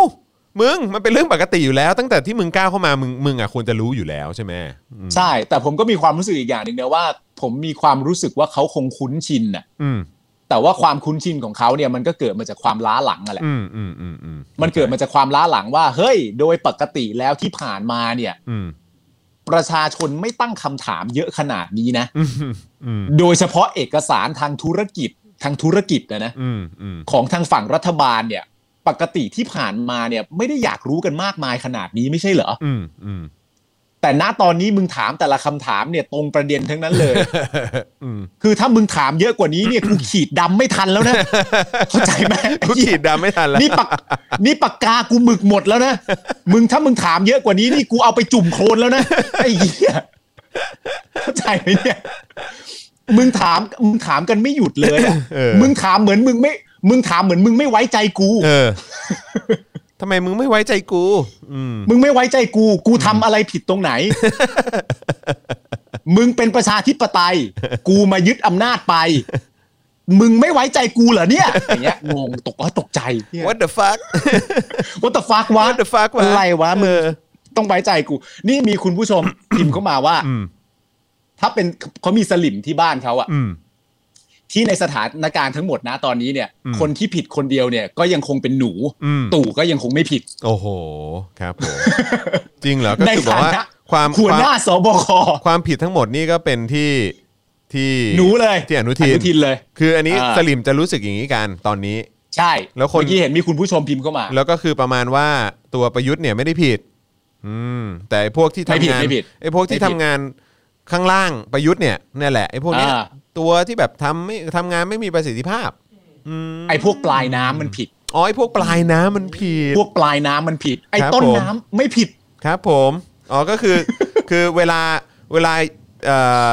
เยี่ยวตรงปลายน้ำเนี่ย มันจะไหลไปต้นน้ำ อ่า นะครับผม ใช่ มันมันไหลสวน ครับผม มันไหลส มัน วย มันจะไหลไปต้นน้ำครับ เออครับ มัน ผ จะไหลไปต้นน้ำนะครับผม คือมันเฮี้ยมากไงมันเฮี้ยขนาดคือสลิมคิดอย่างนี้ไงสลิมคิดว่าเนี่ย เออ ไอ้พวกปลายน้ำมันเฮี้ยขนาดที่ว่าแม่งเยี่ยวตรงปลายน้ำอ่ะแม่งไหลย้อน เออ ขึ้นไปอ่ะหาประยุทธ์ เออ หรือว่า ใช่ ขึ้นไปหาแบบเขาเรียกว่าอะไรขึ้นไปหาระดับสั่งการ เออ ใช่ ซึ่งในโลกปกติเนี่ยเออจริง ๆ แล้ว เออ เนี่ยมันจะต้องเป็นต้นน้ำทำให้ปลาย เออ น้ำเน่า ใช่ไหมแต่อัน ใช่ เนี้ยพอดีว่าประเทศไทยเป็นประเทศยูนิคแล้วก็ มันมัน ผู้ เป็นรากเหง้าของเรา ผู้นำที่เป็นพระเอกขี่ม้าขาวมาที่เขาเสียสละในวันนั้นเนี่ย โดนไอ้ อ่า พวกปลายน้ำเนี่ย เยี่ยวแล้วก็ ครับ ทำให้ ผม น้ำเน่านะฮะจาก ใช่ จากปลายน้ำมาทำให้ต้นน้ำอ่ะเน่า เออ โอ้โหทำไตอน มันต้องเข้าใจอย่างนี้ นี้ไม่ ครั ได้ บ อย่างนี้วะ เอ แล้ว อ อะไรนะฮะ ทำไมตอนปี 57 คิดไม่ได้อย่างนี้ เนอะเออทำไมกูคิดไม่ได้ โอ้ยว ะ เขาก็เหมือนอย่างที่บอกไปก็คือแต่ละคนก็ตื่นรู้ไม่พร้อมกัน ครับ แม้กระทั่งฝั่งประชาธิปไตยเนี่ย ครับ เขาก็อาจจะหลายๆคนตื่นรู้เพราะว่า การบริหารโควิด -19 อืม หลายๆ คนตื่นรู้เนื่องจากผู้ชุมนุมออกมาให้ข้อมูลเยอะขึ้น อืม เราอาจจะรู้มาตั้งนานแล้วตั้งแต่รัฐประหารก็ไม่เป็นไร อืม แต่ณตอนนี้เนี่ยสลิมหลายๆคนเขาก็ตื่นรู้นะตอนนี้ว่า เยี่ยวมนุษย์เนี่ย อืม สามารถไหลทวนน้ำได้ แล้วรู้ไหมต้นน้ำอยู่ไหน ไหล รู้ไหมต้นน้ำอยู่ไหน ต้นน้ำอยู่ไหน คลององอ่าง อะไรตรงนั้นออกจะใสสะอาดขนาดนั้นอืม นั่นใสสะอาดมาก และประยุทธ์นี่ไม่ใช่ งดงามมาก ต้นน้ำธรรมดานะ ฮะ ประยุทธ์เนี่ยเป็นต้นน้ำที่อยู่บนน้ำตกอีกที หนึ่ง โอ้โห แล้วแม่งไหลทวนขึ้นไปได้ ครับ นี่คุณ YST ส่งเข้ามาถามว่านี่มึงเยี่ยวหรือปลาแซลมอน มึงเก่งมากเลยเนี่ย ไม่แล้วก็คือ คือคือกูจะบอกเลยนะ ยิ่งถ้าเกิดปลายน้ำเนี่ยคือหมายถึงแบบพวกเอ่อ อ่า ข้าราชการหรืออะไรก็ตามคือรัฐราชการไทยอ่ะยิ่งถ้าปลายน้ำเนี่ยเป็นเหมือนแซลมอน สามารถว่ายทวนน้ำขึ้นไปได้เนี่ย คือแปลว่าต้องขยัน อ่าม มากนะครับ ใช่ฮะ นั่นคือแปลว่าต้องขยันมากนะครับเออ ต้องขยันมากนะฮะเป็น เป็นเยี่ยวที่มีความตั้งใจว่าจะขึ้นไปวางไข่นะฮะ ใช่ ซึ่งอันนี้ถาม เลย จริง คือในประสบการณ์คุณผู้ชมเองอ่ะเคยเห็นถึงความ อ่า ขยันขันแข็งของรัฐราชการไทยขนาดนั้นเลยเหรอ ถามจริง ถามจริง นี่คือจะตายกันอยู่แล้วเนี่ย ก็เขาผมก็มั่นใจว่าเขาก็คงไม่ได้ขยันขนาดนั้นหรอก เออ เออถ้าถ้าขยันอาจจะต้องดีกว่านี้ ครับผม เฮ้ยแล้วความฮาเนี่ยเมื่อกี้คุณพูดถึงคลองโอเมื่ออาจารย์แบงค์พูดถึงคลององอ่างขึ้นมาพอดี ครับ อยู่ดีๆผมก็เหมือนย้อนกลับไปในคำถามเดิมอะ อืม ว่า คือประเทศเราเนี่ย ณตอนนี้เนี่ย ไม่ใช่แค่ประเด็นเรื่องโควิดนะ อืม มันเป็นมันคือการต้องการการเปลี่ยนแปลงอะ ครับ ไม่ว่าจะเป็นการเปลี่ยนแปลงเรื่องคุณภาพชีวิต ไม่ว่าจะเป็นการเปลี่ยนแปลงเรื่องไม่ให้มีรัฐประหารอีกแล้ว ไม่ว่าจะเป็นการเปลี่ยนแปลงเรื่องระบบการศึกษา อือหือ หรืออะไรต่างๆ นานาเนี่ย มนุษย์ที่รักและชื่นชอบในประชาธิปไตยต้องการการเปลี่ยนแปลง เพราะมีความรู้สึกว่าในยุคของประยุทธ์จันทร์โอชา มันไม่ใช่สภาพประชาธิปไตยที่สมบูรณ์ อือหือ มันต้องการการเปลี่ยนแปลง อืม รากเหง้าที่เป็นมาของประเทศไทยเนี่ย มันไม่ดีเพียงพอ ครับ มันต้องเปลี่ยนแปลง อืม แต่ในขณะเดียวกันสลิมก็สามารถที่จะพูดได้ว่า ถ้ามึงอยากเปลี่ยนแปลงมากนักเนี่ย ไม่ต้องมาใช้ที่ไทย อืม ให้ย้ายไปอยู่เมืองนอกซะ ให้ไปใช้อยู่เมืองนอก ครับ และนี่เรากำลังพูดถึงการเปลี่ยนแปลงในระบอบหรือระบบขนาดใหญ่ ถ้าพูดในการเปลี่ยนแปลงที่เล็กลงเนี่ยจำพี่ติ๊กเจษดาได้ไหม อ่า ครับผม พี่ติ๊กเจษดากับฟุตบาทของเขาอะ่ะ อ้าวใช่ แล้วหลาย ๆ คนก็พูดว่าพี่ติ๊กพี่ติ๊กรวยไม่ใช่เหรอคะถ้าพี่ติ๊กรวยขนาดนี้เนี่ยพี่ติ๊กเอาเอาตัวเองและครอบครัวไปอยู่ยุโรปเลยค่ะ อืม อืม ไม่ต้องมาพูดว่าประเทศไทยในทางที่ไม่ดี อืม แต่ผมก็เลยตั้งคำถามว่า ตอนที่รัฐบาลเนี่ย หรือผู้ที่มีส่วนเกี่ยวข้องเนี่ย จัดการคลองโอ่งอ่างให้มันสะอาดเนี่ย อืม ทำไมคนเหล่านั้นไม่ถูกไล่ไปอยู่ต่างประเทศบ้าง เออเออเอออือหือ ทำไมคุณไม่คงไว้ ซึ่งความเป็นอัตลักษณ์ที่สกปรกของไทยล่ะครับ อืมอืมอืมอืม คุณไปทำให้มันสะอาดทำไม อืม มันเป็นอัตลักษณ์ของเราอยู่แล้ว ก็ คลอง ก็เก็บไว้อ ใน ย่าง ป นั้ ระ น เทศ สิ ไทยก็ อืม เออ เก็บไว้ อืมอืม ถ้าอัตลักษณ์และรากเหง้าของความสวยงามและความยูนิคของเรา มันคือความไม่สะอาดของคลอง คุณไปยอมให้รัฐบาลมาทำให้คลองอ่างสะอาดทำไม อืม คุณต้องไล่รัฐบาลไปอยู่ต่างประเทศ แบบไทยๆ แล้วไปใช้ อะ ชีวิตอยู่กับพี่ติ๊ก เออ จะอยากจะอยากจะอยากไปทำคล้ายๆ อะไรคลองที่เกาหลีทำไมล่ะ ใช่ อัตลักษณ์ของเราเนี่ยมันคือความสกปรกของคลอง แล้วถ้าใครต้องการเปลี่ยนแปลงให้มันสะอาดมากขึ้น คุณอย่าให้เขาอยู่สิ อืม ให้มันออกไป เออ อืม โธ่เอ้ยไอ้กะทิ เหนื่อยใจจริงฮะเหนื่อยใจจริงนะฮะเจออะไรแบบนี้เนาะอืม คือ โอ้เหนื่อยฮะเหนื่อยฮะ เออเหนื่อยเหนื่อยจริงเหนื่อยจริง เหนื่อยฮะเหนื่อยฮะ นะครับแย่ฮะแย่แย่ แย่ฮะแย่ฮะ แย่ฮะ แย่เลยฮะ ออ แย่ ไม่แล้วคือแบบ อย่างอย่างในเจอข่าวตื้นใช่ป่ะเจอข่าวตื้นก็บอกว่า เออเนี่ย ประเทศเนี้ยดีชิบหายเลย อืมโคตรภูมิใจเลยเกิดเป็นคนไทย คือถ้ากูอยากมีชีวิตที่ดีอ่ะก็คือ หรือว่าถ้าประเทศไทยเป็นประเทศที่ที่ดีมากเลย ดีมากๆ ถ้าเกิดว่าอยากจะให้ลูกได้การศึกษาที่ดีใช่ไหมมีคุณภาพใช่ไหมเออ อ่า ก็ต้องแล้วก็ไม่อยากเจอแบบพวกครูแบบแบบไม่โอเคหรืออะไรแบบเนี้ยหรือว่าสภาพสังคมหรือการระบบโซตงโซตัสหรืออะไรพวกนี้ใช่ไหมเออก็ อ่า ส่งก็ให้ไปเรียนอินเตอร์ก็คือต้องจ่ายแพงขึ้นหรือว่าอะไรเงี้ยก็คืออา ต้องส่งไปเรียนเอกชนแพงๆใช่ไหม อืม อยากแบบเอ่อเดินทางไปนั่นไปนี่แบบสะดวกสบายก็ต้องซื้อรถก็ต้องจ่ายแพงกว่าชาวบ้านเขาเออใช่ไหม อ่ะ ก็ต้องซื้อรถอยากได้รถแพงก็ต้องแล้วแล้วแล้วรถบ้านเราก็ก็ใช่ใช่ เ เออเขาเรียกว่าอะไรคือรถบ้านเราก็ใช่ว่าจะถูก เพราะว่าก็บวก อ่า ภาษีเข้าไปก็แพงกว่าชาวบ้านเขาเยอะแยะมากมายอีกใช่ไหมแล้วก็ อ่า แล้วก็เอิ่มอยากจะ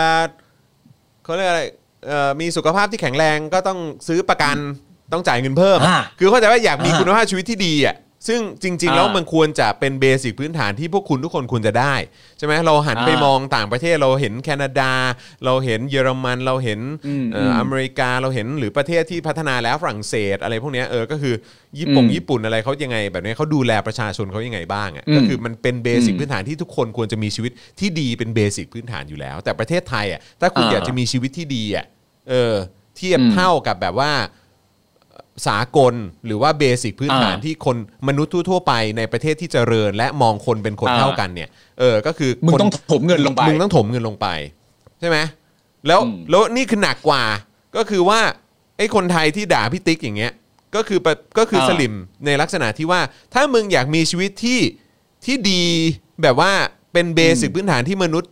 คนอื่นๆ ทั่ว ๆ ไปเขาควรจะได้อะอย่างอีฟุตบาท เออ เดียวเนี่ย เออเออ มึงอ่ะต้อง เออ จ่ายตังค์เพื่อไปอยู่ต่างประเทศไปเลย แล้วมึงต้องรวยพอที่เพราะมึงรวยนี่ มึงเป็นดาราใช่ไหมล่ะ อ่า มึงรวยนี่ อืม มึงก็เอาตังค์ของมึงอ่ะไป อืม อยู่ต่างประเทศสิ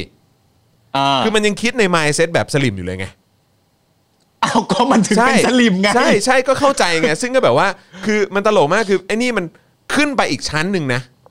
เป็นบียอนเนี่ย คืออยู่ในประเทศเนี้ยก็คือว่ามึงต้องมีตังค์มึงต้องมีคอนเน็กชันใช่ไหมมึงต้อง อ่า รู้จัก อ่า กับแบบท่านนั้นท่านนี้ผู้หลวงผู้ใหญ่อย่างนั้นอย่างนี้เออมีเส้นมีสายอะไรพวกนี้ด้วยหรือเปล่า ต้องอยู่ใกล้ชิดกับชนชั้น อ่าน ำอิลีทอะไรแบบนี้ อืม ด้วยหรือเปล่าอะไรเงี้ยแต่อันนี้คือไม่คืออา คืออันนี้ไปอีกขั้นหนึ่งเลยก็คือแบบว่า ถ้ามึงรวยมึงดีมากมึงอยากจะอยู่แบบชีวิตแบบเบสิกธรรมดาทั่วๆไปที่คนทั่วไปมันควรจะ อืม ได้ในประเทศที่เจริญแล้วและพัฒนาแล้ว มึงก็ย้ายไปอยู่ประเทศ อ่า อื่นสิมึงอย่ามาอยู่ประเทศนี้ ความยูนิค ใช่ ของประเทศนี้นี่คือแบบมันคืออัตลักษณ์ของเรา มันคืออัตลักษณ์ของเรา อืม อัตลักษณ์ของเราก็คือว่า ถ้าเกิดว่ารัฐบาลของเราไม่ได้คิดจะเปลี่ยนแปลงขึ้นมาเอง อืม อย่าได้มีใครมาเรียกร้องให้เปลี่ยนแปลง เย่ เพราะว่าอัตลักษณ์ของประเทศเรา คือขององค์อ่างใสมากขององค์อ่างใสมาก ขององอ่าง ชอบจริงๆเลย ๆเออมันไม่จบ เอ้ย อันนี้มันคงไปอีกยาวอ่ะ ผมชอบมีมันนั้ เฮ้ น ย มากที่ที่มันเป็นรูปสตาร์ อ่าว อลใช่ไหมที่เป็นรูปไอ้ดาร์ธดาร์ธมอลอะที่เป็นดาบ อ่า ดาบคู่อ่ะที่ข้างหนึ่งเปิดมาแล้ว อ่า แบบเป็นจำนำข้าวเออแล้วพอตอนเนี้ย อ่า อัปเกรดขึ้นมามีดาบขึ้นมาอีกข้างหนึ่งแล้วเขียนว่าคลององ อ่าง กูมีอาวุธใหม่มาสู้แล้ว เอาไว้ เอ ต่อสู้ อกูมีอาวุธใหม่มาสู้แล้วอืม เฮ้ยแต่ว่าช่วงนี้นี่ศิลปินดารานักร้องเขาออกมาส่งเสียงกันเยอะมากเลยนะ คุณรู้สึกปะ เหรอ ใช่ ไม่แต่ อ้าว คือ ทำไมมึงเหลืออย่างนั้นน่ะ ไม่ คือเพราะว่า เพราะว่าก็คือเมื่อวานนี้ที่คุยกับครูทอมเนี่ย ก็คือคุยกันในลักษณะ อืม ที่ว่า เออ แบบบางคนเนี่ยก็ออกมา เพราะว่าก็เหมือนแบบพยายามจะแบบเหมือนเป็นเกราะป้องกันตัวไว้ก่อนอะไรอย่างเงี้ย เออ มามา คือ มาหยอก คือเขาก็ตั้งคำถามเหมือนกันว่า เออ แบบ จริงเหรอ อ่า พวกนี้เชื่อได้จริงเหรอ อะไรอย่างเงี้ย คุณเชื่อปะ า คุณเชื่อปะหรือ ผม คุณ อะเหรอ หรือคุณจับจ้องใครเป็นพิเศษไหมเออ หรือว่าคุณรู้ ผ สึก ม ประ ผม ทับ ไม่ ใจ ได้ ใค จับ ร จ้อ เป็นงใค พิเศษไหมรเป็นพิเศษ อืม แต่ว่าผมจะพูดอย่างหนึ่ง ว่า แล้วแล้วคุณจะเข้าใจ อืม อาจารย์แบงค์จะเข้าใจผม อืม แล้วก็คุณผู้ชมที่อยู่ในชุมชน Daily Topic ของเราเนี่ย ชุมชนเดลี่ ก็จะเข้าใจผมด้วย เออเออ ผมมีความรู้สึกว่า การที่ดารานักแสดงออกมาเยอะนะตอนนี้อ่ะ ครับ สำหรับผมในมุมหนึ่งนะ เออ คือพยาบาลมือเบามาก เออฮะ มึงเข้าใจกูปะ มึงพอจะเข้าใจกูสักหน่อยไหมมัน มันเหมือนอารมณ์แบบ มันเหมือนอารม ก็ ณ์แบ คื บ อตามเทรนด์ป่ะ ใช่ด้วยแล้วเหมือน อืม เป็นอารมณ์แบบว่า มีความมันมันมันเป็นเรื่องที่ดี อืม แต่ว่ามันเป็นเรื่องที่ดีที่ทำให้คนขี้สงสัยอย่างกูอย่างมึง อืม หรือว่า หรือว่าคนดูในรายการเราอะ่ะ มันจะตั้งคำถามประมาณแบบ เออ พร้อมกันดีเนอะ อืม พร้อม พร้อ กั ม น เพ ดี รียง เนอะ ดูพร้อมเพรียงมาก มอบพร้อมเพรียงกันเหมือนเหมือน เหมือนแฮชแท็กพยาบาลมือเบามากเลย อืม พร้อมกันเลยอ่ะ อืม พร้อมๆกันเลยอะไรอย่างเงี้ย แต่ว่าอย่างที่บอกไปไม่เป็นไรนะคบ อารมณ์ว่าเขามี ออกพูดตอน ไหน เขามีกรุ๊ปไลน์กันหรือเปล่ากรุ๊ปกรุ๊ปไลน์ลับอะ ที่คุยว่าเออช่วงนี้เราออกกัไม่น รู้ มาดีกว่า อะไรอย่างเงี้ย ไม่รู้แต่ถ้าถามว่าแปลกใจไหมเนี่ย ผม เออ แปลกใจ เออเออเออ แต่ไอไอไอครั้น ไอครั้นว่าจะไป ไอ้ครั้นว่าจะไปดูดูแคลนหรือ ม ว่าอะไรต่างๆกันานาอะไรอย่างเงี้ย อืม เราก็ทำมันมันก็ทำไม่เป็น อืม เพราะฉะนั้นก็ก็ก็เลยแบบเออถ้าถ้าพูดก็แปลว่าพูดสรุปอย่างนี้ละกัน โอเคอือฮึ ถ้าพูด จะมึงนี่กวนตีนจริง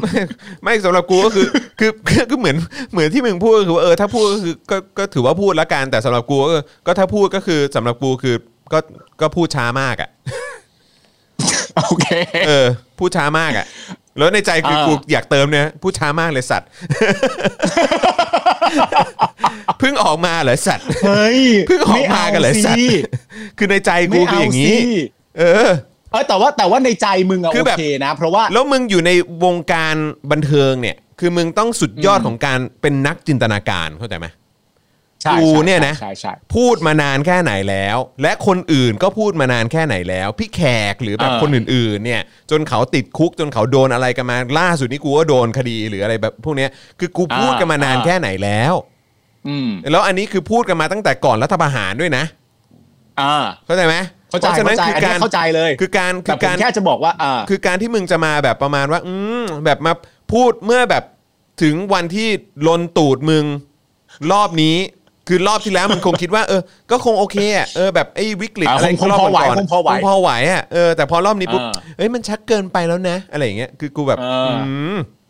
พอเลยจ้ะ คือช้าขนาดเนี้ย ไม่พูดดีกว่ามั้งอืม เฮ้ย มึงไม่เคยฟังเพลง มาแล้วยังดีกว่ามาจ้า ไม่รู้คือ เพราะว่าเออ คือ แต่ คือกูแต่เข้าใจ คือกูแค่ เข้าใจ มีความรู้สึกว่าความเคารพที่กูมีให้มึงอ่ะก็คือแค่ว่า เออ คือเราแค่รู้จักกัน คือกูรู้จักว่ามึงเป็นใครแค่นั้นแหละแต่ถามว่ากูอยากจะ เออ รู้จักมึงไหมหรือกูให้ความเคารพมึงมากขึ้นไหมเนี่ย เอออื ม ไม่เข้าใจ เพราะว่าผมอะก็มีรุ่นน้องใช่ป่ะ อืม แต่ว่าคนนี้เป็นเด็กไม่ก็ไม่เด็กหรอกน่าจะอายุประมาณสักยี่หกยี่เจ็ดอะไรอย่างเงี้ย อืม แล้วเขาเขาก็พูดเรื่องการแก้ปัญหาโควิดกันแหละ อืม แต่ว่าคำพูดที่เขาใช้ก็คือว่าที่ที่ผมบอกว่าแต่ละคนมันมันมันรู้มันมันรับรู้หรือว่าตื่นรู้ไม่พร้อมกันเนี่ อื ย ม อย่างตัวรุ่นน้องผมคนนี้ก็โพสต์ว่าใน 2 ปีที่ผ่านมาควรจะเป็นช่วงเวลาที่เราได้นั่นดูนี่อะไรไปนี่กำลังพูดถึงสถานการณ์โควิดอะไรอย่างเงี้ย อืมอืมอืม แต่ผมอ่านข้อความเนี้ยแล้วผมก็ตีอย่างหนึ่งว่า ไม่สองหน้า อืม เจ็ดจะแปดหน้า อืม ไม่ใช่สองปีหรอก อืม นึกออกไหมแต่ว่าแต่ละคนมันมาในในในในแต่ละในแต่ละ เซ็ จุ ต ด คน ที่ ละ ไม่ แบ พร้อบ มกันอะไรเงี้ย ม แต่ว่าอันนี้ก็เป็นเรื่องที่น่าสนใจมากเลยนะ เพราะว่าหนึ่งในจำนวนของหลาย ๆ คนที่ออกมาพูดณตอนนี้เนี่ย อืม มันก็มีอยู่สองคนที่ผมสนใจมาก ที่ออกมาพูดแล้ว อืม หนึ่งก็คือพี่ออฟสองก็คือพี่กบ อืม อ่าสองคนใช่ไหมซึ่งทั้งสองคนเนี่ยก็เป็นนักดนตรีของวง Big Ass เนี่ยแหละ อืม แล้ววง Big Ass เนี่ยก็มีความสนิทคุ้นชิน เป็นอย่างดีกับอีกวงหนึ่ง อ่ะ เห็นไหม โอเคโอเค เข้าใจเข้าใจเข้าใจ จุนดีกับ อารม กั ณ์แบบ อีก ว ว ง งห พี่ นึ่ง วงน้องอ่ะอืมวงพี่ เอ น้ อ อง เป็ กัน นวงพี่วงน้องกันก็ อืม สนิทสนมกัน แล้วตัวตัวพี่ออฟเองก็ออกมาพูดแล้วว่าเอ่อประชุมกันเรื่องล็อกดาวน์แล้วก็อย่าอย่าลืมประชุมกันเรื่องลาออกไปเลยก็แล้วกันนะครับอ่ะนี่พี่ออฟพูด อ่าโอเค ตัวพี่กบก็พูดในลักษณะคล้ายๆ ประมาณเดียวกัน อืม แต่ประเด็นก็คือว่า ผมเนี่ยเคยดูการสัมภาษณ์ของทั้งสองคนในรายการรายการหนึ่ง อืม แล้วถ้าจะเล่าย้อนกลับไปเนี่ยก็คือว่ามันมีช่วงหนึ่งที่ตัวของพี่แดกนะตอนนั้นซึ่งเป็นนักร้องนำเนี่ย เหมือนมีข่าวมีประเด็นเรื่องชู้สาว คุณคุณพอจำได้ปะ อ่าตอนนั้นนานมากแล้วอืม นานมากแล้ว ซึ่งซึ่งก็แบบเหมือนลงข่าวหน้าหนึ่งทุกวันอะไรอย่างเงี้ ครับยก็จะโดนโจมตีโดนด่าอะไรต่างๆกันานา อืมอืม แล้วตัวพี่กบเองเนี่ยเขาก็เล่าในรายการว่าในตอนนั้นในฐานะนักแต่งเพลงของ อืม วงด้วยเนี่ย อืม เขามีความรู้สึกว่าวงเนี้ยต้องถูกยุบเลย อืม เพราะว่าเขามีความรู้สึกว่ากูสามารถที่จะแต่งเพลงอะไร แล้วสามารถจะจูงใจคนให้เชื่อกูได้อีก ในเมื่อกูถูกมองว่าเป็นคนเลวขนาดนี้ไปแล้วอ่ะ มอืมอืม กูจะแต่งเพลงรักประเภทไหนที่คนอยากจะฟัง กูจะแต่งเพลงปลุกใจประเภทไหนที่คนอยากจะฟัง อืม เขาก็เลยมีความรู้สึกว่าเขาจะยุบวงดีกว่า อืมอืม ทีนี้เนี่ยเขาก็ไปคุยกับนักดนตรีรุ่นพี่ของเขาอีกคนหนึ่ง อืม และนักดนตรีรุ่นพี่ก็บอกว่า แต่กูเชื่อว่าคนน่ะจากสถานการณ์เนี้ยคนน่ะน่าจะอยากฟังบทเพลงของมึงสิบเพลงของอัลบั้มใหม่ที่กำลังจะเกิดขึ้น ว่าพวกมึงจะพูดถึงสถานการณ์ชีวิตมึงว่าอย่างไร อ่าโอเค กูเชื่อว่ากูเชื่อว่าคนดูรออยู่ กูเองก็รออยู่ว่า ในฐานะนักแต่งเพลงนักดนตรี มึงจะคัมอัพ หรือมีบทเพลงอะไรออกมาจากสถานการณ์นี้ อืมอืม เออ อืม ผมก็เลยคิดไปในแง่เดียวกันในตอนต้นที่บอกไปแล้วว่าในฐานะที่เป็นวงพี่วงน้องอะ อืม ณตอนเนี้ย ผมก็อยากรู้จากใจจริงเลยนะ ว่าบทเพลงเปิดตัวอัลบั้มต่อไปของวงบอดี้สแลมเนี่ย จะมีเนื้อหา yeah ใจความ อือฮึ เรื่องอะไร อือฮึ ในฐานะที่วงรุ่นพี่เนี่ย ซึ่งก็เป็นคนเป็น executive producer เป็นโปรดิวเซอร์ให้เป็นนักแต่งเพลงให้ เคยมีความรู้สึกแบบนี้กับสถานการณ์ที่เกิดขึ้นกับวงตัวเองกับอัลบั้มใหม่ อืม ผมก็เลยอยากรู้ว่าเพลงต่อไปที่เป็นเพลงเปิดตัวของ Body Slam เนี่ย จะจูงใจเราเรื่องอะไร จะสอนให้เรากล้าสู้กับเรื่องอะไร แล้วแล้วอ จะ ยาก สอน รู้ ให้ ว่า เราไม่หวาดหวั่นกับเรื่องอะไร แล้วว่าจะเล่าเรื่องในเหตุการณ์ที่ผ่านมาที่เกิดขึ้นน่ะที่มันมีผลกระทบที่มาจากไอ้สถานการณ์ อืม วิกฤตครั้งเนี้ยยังไงเนาะ อืม ใช่ อยากรู้มากหลาย ๆ คนสนใจด้านนี้นะว่าเพลงเปิดตัวอัลบั้มใหม่จะมีเนื้อหาใจความว่าอย่างไร อืมอืมก็น่าสนใจ เป็นเรื่องที่น่ารู้มาก ก็อเพยาก ราะว่า ก็อยากรู้เหมือนกัน เหมือนเหมือนอารมณ์แบบคิดให้มันหนักกว่านั้นไปอ่ะถ้าเกิดมันมีแบบ ถ้าเกิดมันมีคนที่ออกมาชุมนุมตอนเนี้ย ออกมาที่กล้าส่งเสียงที่ออกมาอะไรต่างๆนานานั้นนู่นนี่แล้วโดนผลกระทบในทางที่หนักอะไรเงี้ย ไม่ว่าจะเป็นการถูกเข้าคุกถูกดำเนินคดีอะไรต่างๆนานา อืม ถ้าเกิดว่ามีคนเหล่านั้นเขาออกมาบอกว่า การที่ผมกล้าออกมาเนี่ย ผมก็ได้กำลังใจจากเพลงเพลงของพี่เขาเนี่ยแหละครับ อืม ที่ทำให้ผมกล้าออกมาสู้อะไรอย่างเงี้ยอย่างเช่นแบบอารมณ์แบบสำหรับผมเพลงแสงสุดท้ายคือแสงแห่งประชาธิปไตยครับ ผมก็เลยออก มาอะไรอย่างเงี้ยก็เลยอยากรู้ว่า เอ๊ะ มันจะเป็นความรู้สึกยังไง ก็อยาก ก็รอฟังก็รอฟัง รอฟังแล้วกัน รอฟังแล้วกัน ครับ อืมนะครับ ว่าจะเป็นอย่างไร นะครับ well นะฮะก็อ่ะโอเคอืม ฮะ มีคนบอกว่าต้องดูด้วยนะว่าจะฟังหรือเปล่า มีคนส่งมานะเมื่อกี้ พูดเรื่องกับอะไรนะ กับตันวงไอดอลหน่อยครับ อ๋อเอออันนี้ผมไม่ได้ตามเลย ไม่รู้เป็นยังไงบ้าง เออ เรื่องอะไร ผมก็ไม่ได้ตาม เรื่องเชอปรางเหรอ อืมกับตันวงไอดอล เออ อ๋อ ไม่รู้ว่ะผม อันนี้อันนี้พูดตรงๆ ไม่ได้ตามไม่รู้ ไม่ไม่ไม่รู้จริง ๆ แล้วก็ เออ ผมอยากจะรบกวนคุณธีระ อืม ช่วยส่งเข้ามาหลังไม่หน่อย ว่า เรื่องทั้งหมดนี้ มันเป็นยังไง มันเรื่องอะไรล่ะห็คุณธีระลงอยู่ ใช่ใช่ ผ ใช่ ม ใช่ ผม ใช่ ถึง ผมต้องยอมรับว่าผมถึงขนาดแคปของคุณธีระ ใช่ส่งมาถาม แล้วส่ผงม ไปให้คุณจรดู อืม ว่า อันเนี้ย อืม มันมันเกิดอะไรขึ้นและกำลังแปลว่าอะไร ผ อื ม ม รบกวนคุณธีระหลังไมค์ให้ผมหน่อยผมไม่ทราบเรื่องเลยจริงๆว่าคืออะไรบ้างนะ ใช่แล้วก็คือ แบบตอนนั้นก็คือปาล์มก็แคปมาแล้วบอกว่าเอ้ยเออเขาเขาพูดถึงเรื่องอะไรกันวะกูตกข่าวเลยหรือเปล่า อ่า ซึ่งเราก็ อ่า เออกูว่าคงเรื่องนี้มั้งกูเห็นแวบๆอะไรเงี้ย อ่า เออเห็นมันมีดราม่งดราม่าอะไรอยู่อะไรเงี้ยเออก็คิดว่า ใช่ แค่ ใช่ นั้นนะครับแต่ว่าก็เอ้าว อ่าก ลายเป็นว่าโหมีนี่ดูเหมือนจะเป็นเรื่องใหญ่นะเพราะจนจนวันนี้ก็ยังคุยกันอยู่เลยนะเนี่ยเออนะครับ าอ่าๆๆผมผมเออไม่รู้ว่าไม่รู้ว่าเกิดเหตุการณ์อะไรขึ้น ครับ ไม่ได้ตาม ครับ จริง อืมนะฮะอ่ะโอเคนะครับ ก็มาต่อกันที่ข่าวของเรากันดีกว่านะครับเนี่ยเราไล ครั ฟ์ บ กันมา 1 ชั่วโมงแล้วนะครับเอ่อแล้วก็ ฮะ เติมพลังกันหน่อยแล้วนะครับนะฮะเติมพลังให้กับพวกเราผ่านทางบัญชีกสิกรไทยนะครับ 0698975539 หรือสแกน QR Code ก็ได้นะครับนะฮะ ครับ คราวนี้มาที่ประเด็นนักวิจัยเผยภูมิคุ้มกันหลังฉีดซิโนแวคครบ 2 เข็มเนี่ยลดลง 50%ทุก ๆ 40 วันครับ ครับ นะฮะ คือเมื่อวานนี้เนี่ยมันมีรายงานจากดรอนันต์จงแก้ววัฒนานะครับ ซึ่งเป็นนักวิจัยด้านไวรัสเอ่อไวรัสวิทยาไบโอเทคนะครับ ได้โพสต์ ครับ เกี่ยวกับผลการทดลอง ซึ่งเป็นระหว่างคณะแพทย์มหาวิทยาลัยธรรมศาสตร์นะครับ กับทีมวิจัยไบโอเทคของ สวทช นะครับ ครับ เรื่องของระดับภูมิคุ้มกันในร่างกาย หลังฉีดซิโนแวคครบ 2 เข็มนะครับ ซึ่งพบว่าภูมิคุ้มกันลดลง 50%ทุกๆ 40 วันครับ ๆอืมหืม เดี๋ยวก่อนนะ ถ้าภูมิคุ้มกันลดลง 50%ทุก ๆ 40 วันเนี่ยก็คือแปลว่าถ้า 80 วันเนี่ยก็อาจจะเหลือ ก็หมด 0%เปอร์เซ็นต์ก็คือหมดเลยใช่ไหม โอ้โห นะครับ นอกจากนี้นะครับ ระดับภูมิคุ้มกันในกลุ่มที่ได้รับวัคซีนครบ 2 เข็มนานกว่า 60 วันเนี่ยจะมีค่าเฉลี่ยต่ำกว่ากลุ่มที่ได้รับวัคซีนครบ 2 เข็มไม่เกิน 60 วัน นะครับก็คือหมายความว่าถ้าฉีดครบ 2 เข็มแล้วก็มันเกิน 60 วันมาแล้วเนี่ยค่าเฉลี่ยของไอ้ภูมิต้านทานเนี่ยนะหรือภูมิคุ้มกันเนี่ยมันจะน้อยกว่าคนที่ได้รับวัคซีน 2 เข็มที่ยังไม่เกิน 60 วัน คือมันเหมือน ครับ มันเหมือนแบบประมาณว่า คือพอเลย 60 วันไปแล้วมันจะมันจะ drop หรือเปล่าอะไรอย่างเงี้ยซึ่งก็ฮะมันไวมากเลยนะ ถ้า 60 วันนี่คือ 2 เดือนเนาะเออนะครับ ใช่ แล้วก็ยังพบด้วยนะครับว่าประสิทธิภาพในการป้องกันการติดเชื้อสายพันธุ์ดั้งเดิม สายพันธุ์ดั้งเดิมนะ ไม่ใช่คงไม่ใช่ อ่า เดลต้านะเออหรือว่า อ่า เดลต้าพลัสหรือว่าเดลต้าอัลฟาเนี่ยนะครับคือ ครับ น่าจะหมายถึงไอ้สายพันธุ์ก่อนๆเนี้ย นะครับลดลง 50%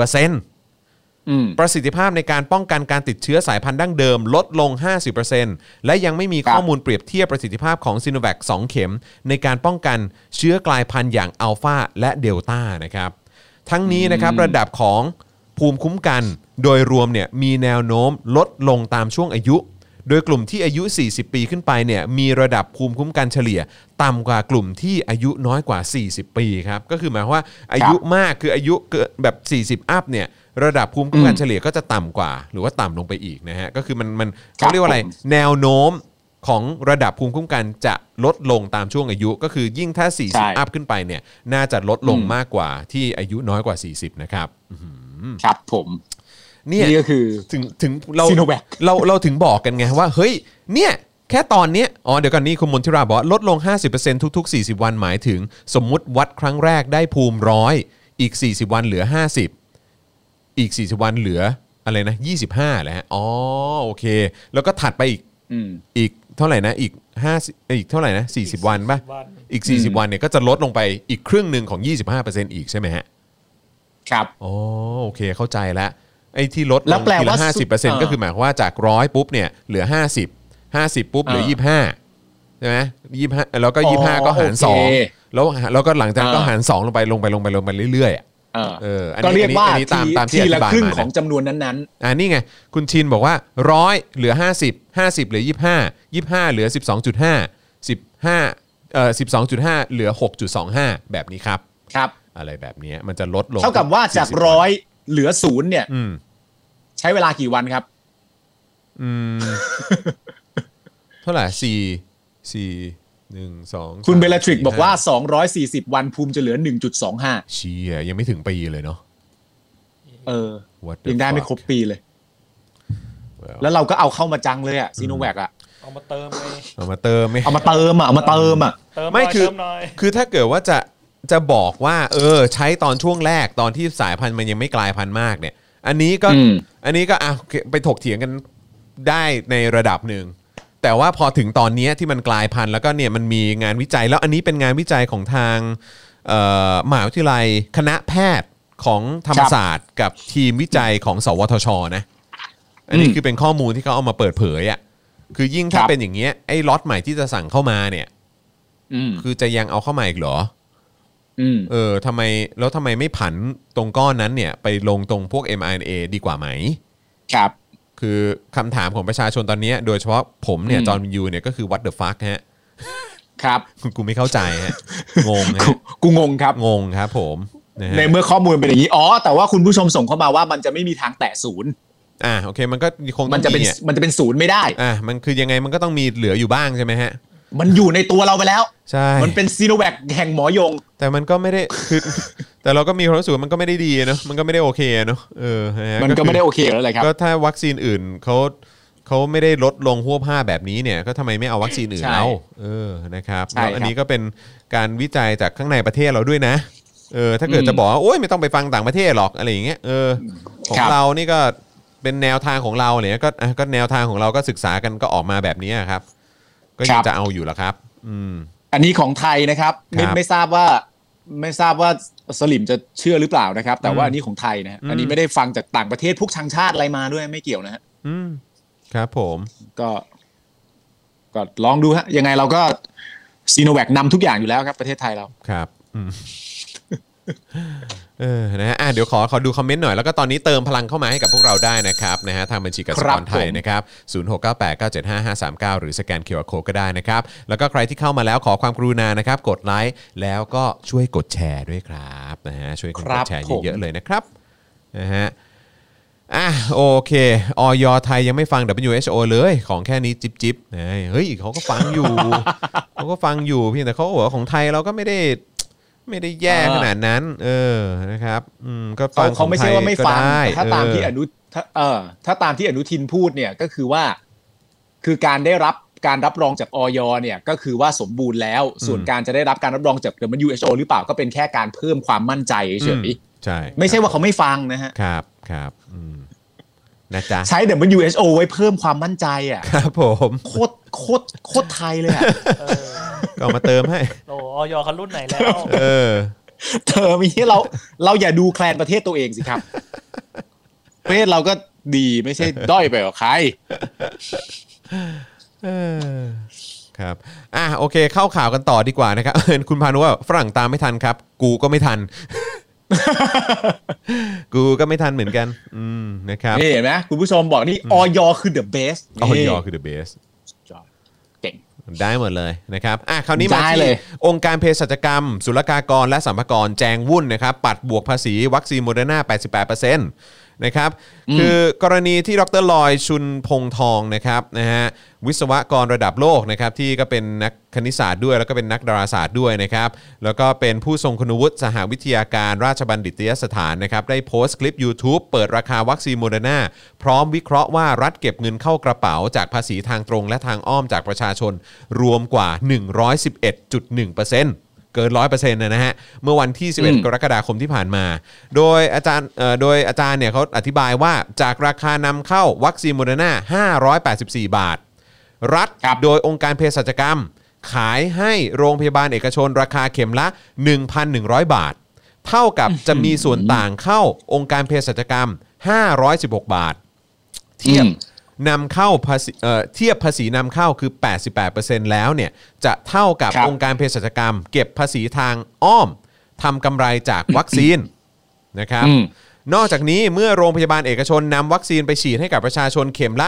1,500 บาทเนี่ยนะครับประชาชนก็ต้องเสียภาษีมูลค่าเพิ่มอีก 7%ใช่ไหมฮะ ครับ เท่ากับ 105 บาท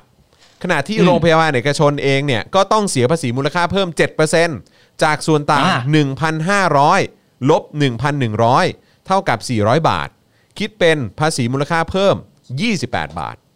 ใช่ไหมฮะ ก็คือต้องคิดคิดไอ้ภาษีมูลค่าเพิ่ม 7%จากส่วนต่างด้วย ใช่ไหมฮะ ที่ ครับ ซื้อมาจากองค์การเภสัชกรรม แล้วที่มาบวกราคาเพิ่มใช่ไหมอันนั้นก็ต้องจ่ายแวดด้วยนะครับ สรุป ครับ ภาษีวัคซีนโมเดอร์นาจะเรียกเก็บนะฮะภาษีนำเข้า 88%เท่ากับ 516 บาท ภาษีมูลค่าเพิ่มนะฮะอันนี้เป็นภาษีประชาชนจ่ายเนี่ยนะครับ105 บาท ครับ ภาษีมูลค่าเพิ่มที่โรงพยาบาลเอกชนจ่ายคือ 28 บาท รวมเฉพาะภาษีเป็นเงินทั้งสิ้น 649 บาท คิดเป็น ครับ การเสียภาษีในอัตรา 111.1%นะฮะ ซึ่งอาจารย์ลอยเนี่ยยังได้ฝากคำแนะนำถึงนายกรัฐมนตรีให้หยุดทำเงินกับวัคซีน ทั้งผ่าน ครับ องค์การเภสัชกรรม 516 บาท และกระทรวงการคลัง 133 บาท โดยองค์การเภสัชกรรมควรขายราคาต้นทุน อย่าทำกำไร รวมทั้งควรยกเว้นภาษี นะฮะเอ่อคือควรยกเว้นภาษีมูลค่าเพิ่มนะฮะสำหรับวัคซีนโควิด -19 และช่วยค่าฉีดวัคซีน โรงพยาบาลเอกชนเข็มละ 100 บาท เพราะช่วยแบ่งเบาภาระการฉีดวัคซีนให้กับรัฐบาลด้วยนะครับเพราะว่าใช้ อ่า บุคลากรของโรงพยาบาลเอกชนไง ใช่ใช่ใช่ นะครับ จากเรื่องนี้เนี่ยนะครับคือจากที่อาจารย์ลอยเขาโพสต์ลงเป็นคลิปออกมาเนี่ยนะครับแล้วก็เล่าถึงรายละเอียดนะฮะแล้วก็แสดงความเห็นในในประเด็นนี้เนี่ยนะครับล่าสุดเนี่ยเมื่อวานนะครับก็คือวันที่ 12 กรกฎาคมนะครับองค์การเภสัชกรรมก็ออกแถลงการต่อเรื่องนี้ทันทีนะครับว่าข้อมูลข้างต้นไม่ตรงกับข้อเท็จจริงนั้นนะครับ อืม องค์การเภสัชกรรมขอชี้แจงว่านะฮะเอ่อคือ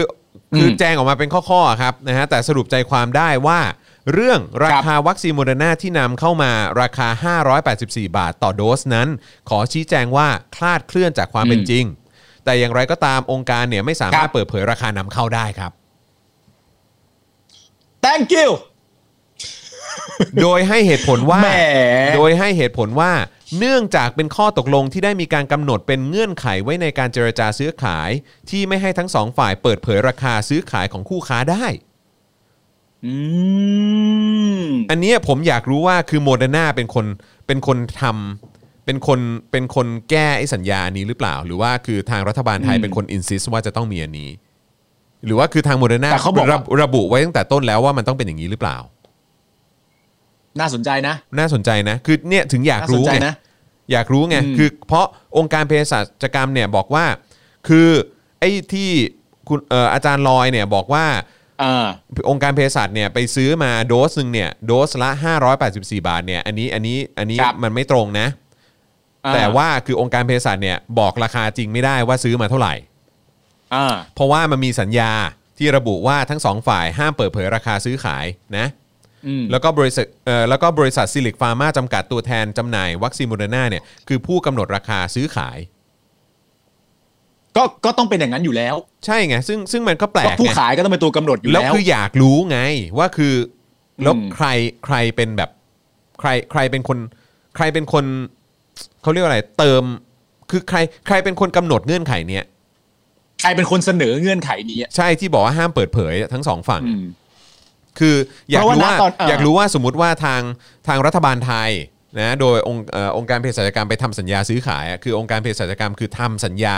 ยื่นให้ หรือว่าทางโมเดอร์นาเนี่ยเขามีแบบเป็นแบบฟอร์มมาให้อยู่แล้วว่าสัญญามันจะเป็นแบบประมาณนี้ แล้วพอดีมันมีระบุไว้ในสัญญาเนี้ยที่มาจากทางโมเดอร์นาอยู่แล้วหรือเปล่า หรือว่า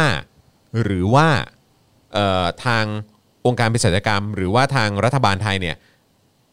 ตอนที่ยื่นสัญญาไปเนี่ยคือบอกว่าต้องมีอันนี้ด้วย คืออันเนี้ยอันเนี้ยอยากรู้ว่าใครใครเป็นคนกำหนดไง อืม หรือว่าทั้งถ้าตั้งแต่ตอนต้นไม่ได้มีเลย มาจากโมเดอร์นาเอ่ออ ม สัญญาบอกว่าเอาโอเค สัญญาซื้อขายเป็นวันนี้นะเออแต่ว่ารัฐบาลไทยเป็นคนบอกหรือเปล่าว่าเอาโอเค ต้องไปเติมอันนี้นะ ว่าเราจะไม่มีการเอ่อเปิดเผยราคาจากทั้งสองฝั่ง หรือว่าหรือว่าทางโมเดอร์นาบอกรัฐบาลไทยบอกว่าถ้าเราจะทำสัญญาร่วมกันน่ะคืออ ม คุณ ต้องลงรรายละเอียดตรงนี้ด้วยนะ ว่าเราต้องมีไม่มีการเปิดเผย ราคาซื้อขายให้สาธารณะรู้นะ คือเรารู้กัน อืม แค่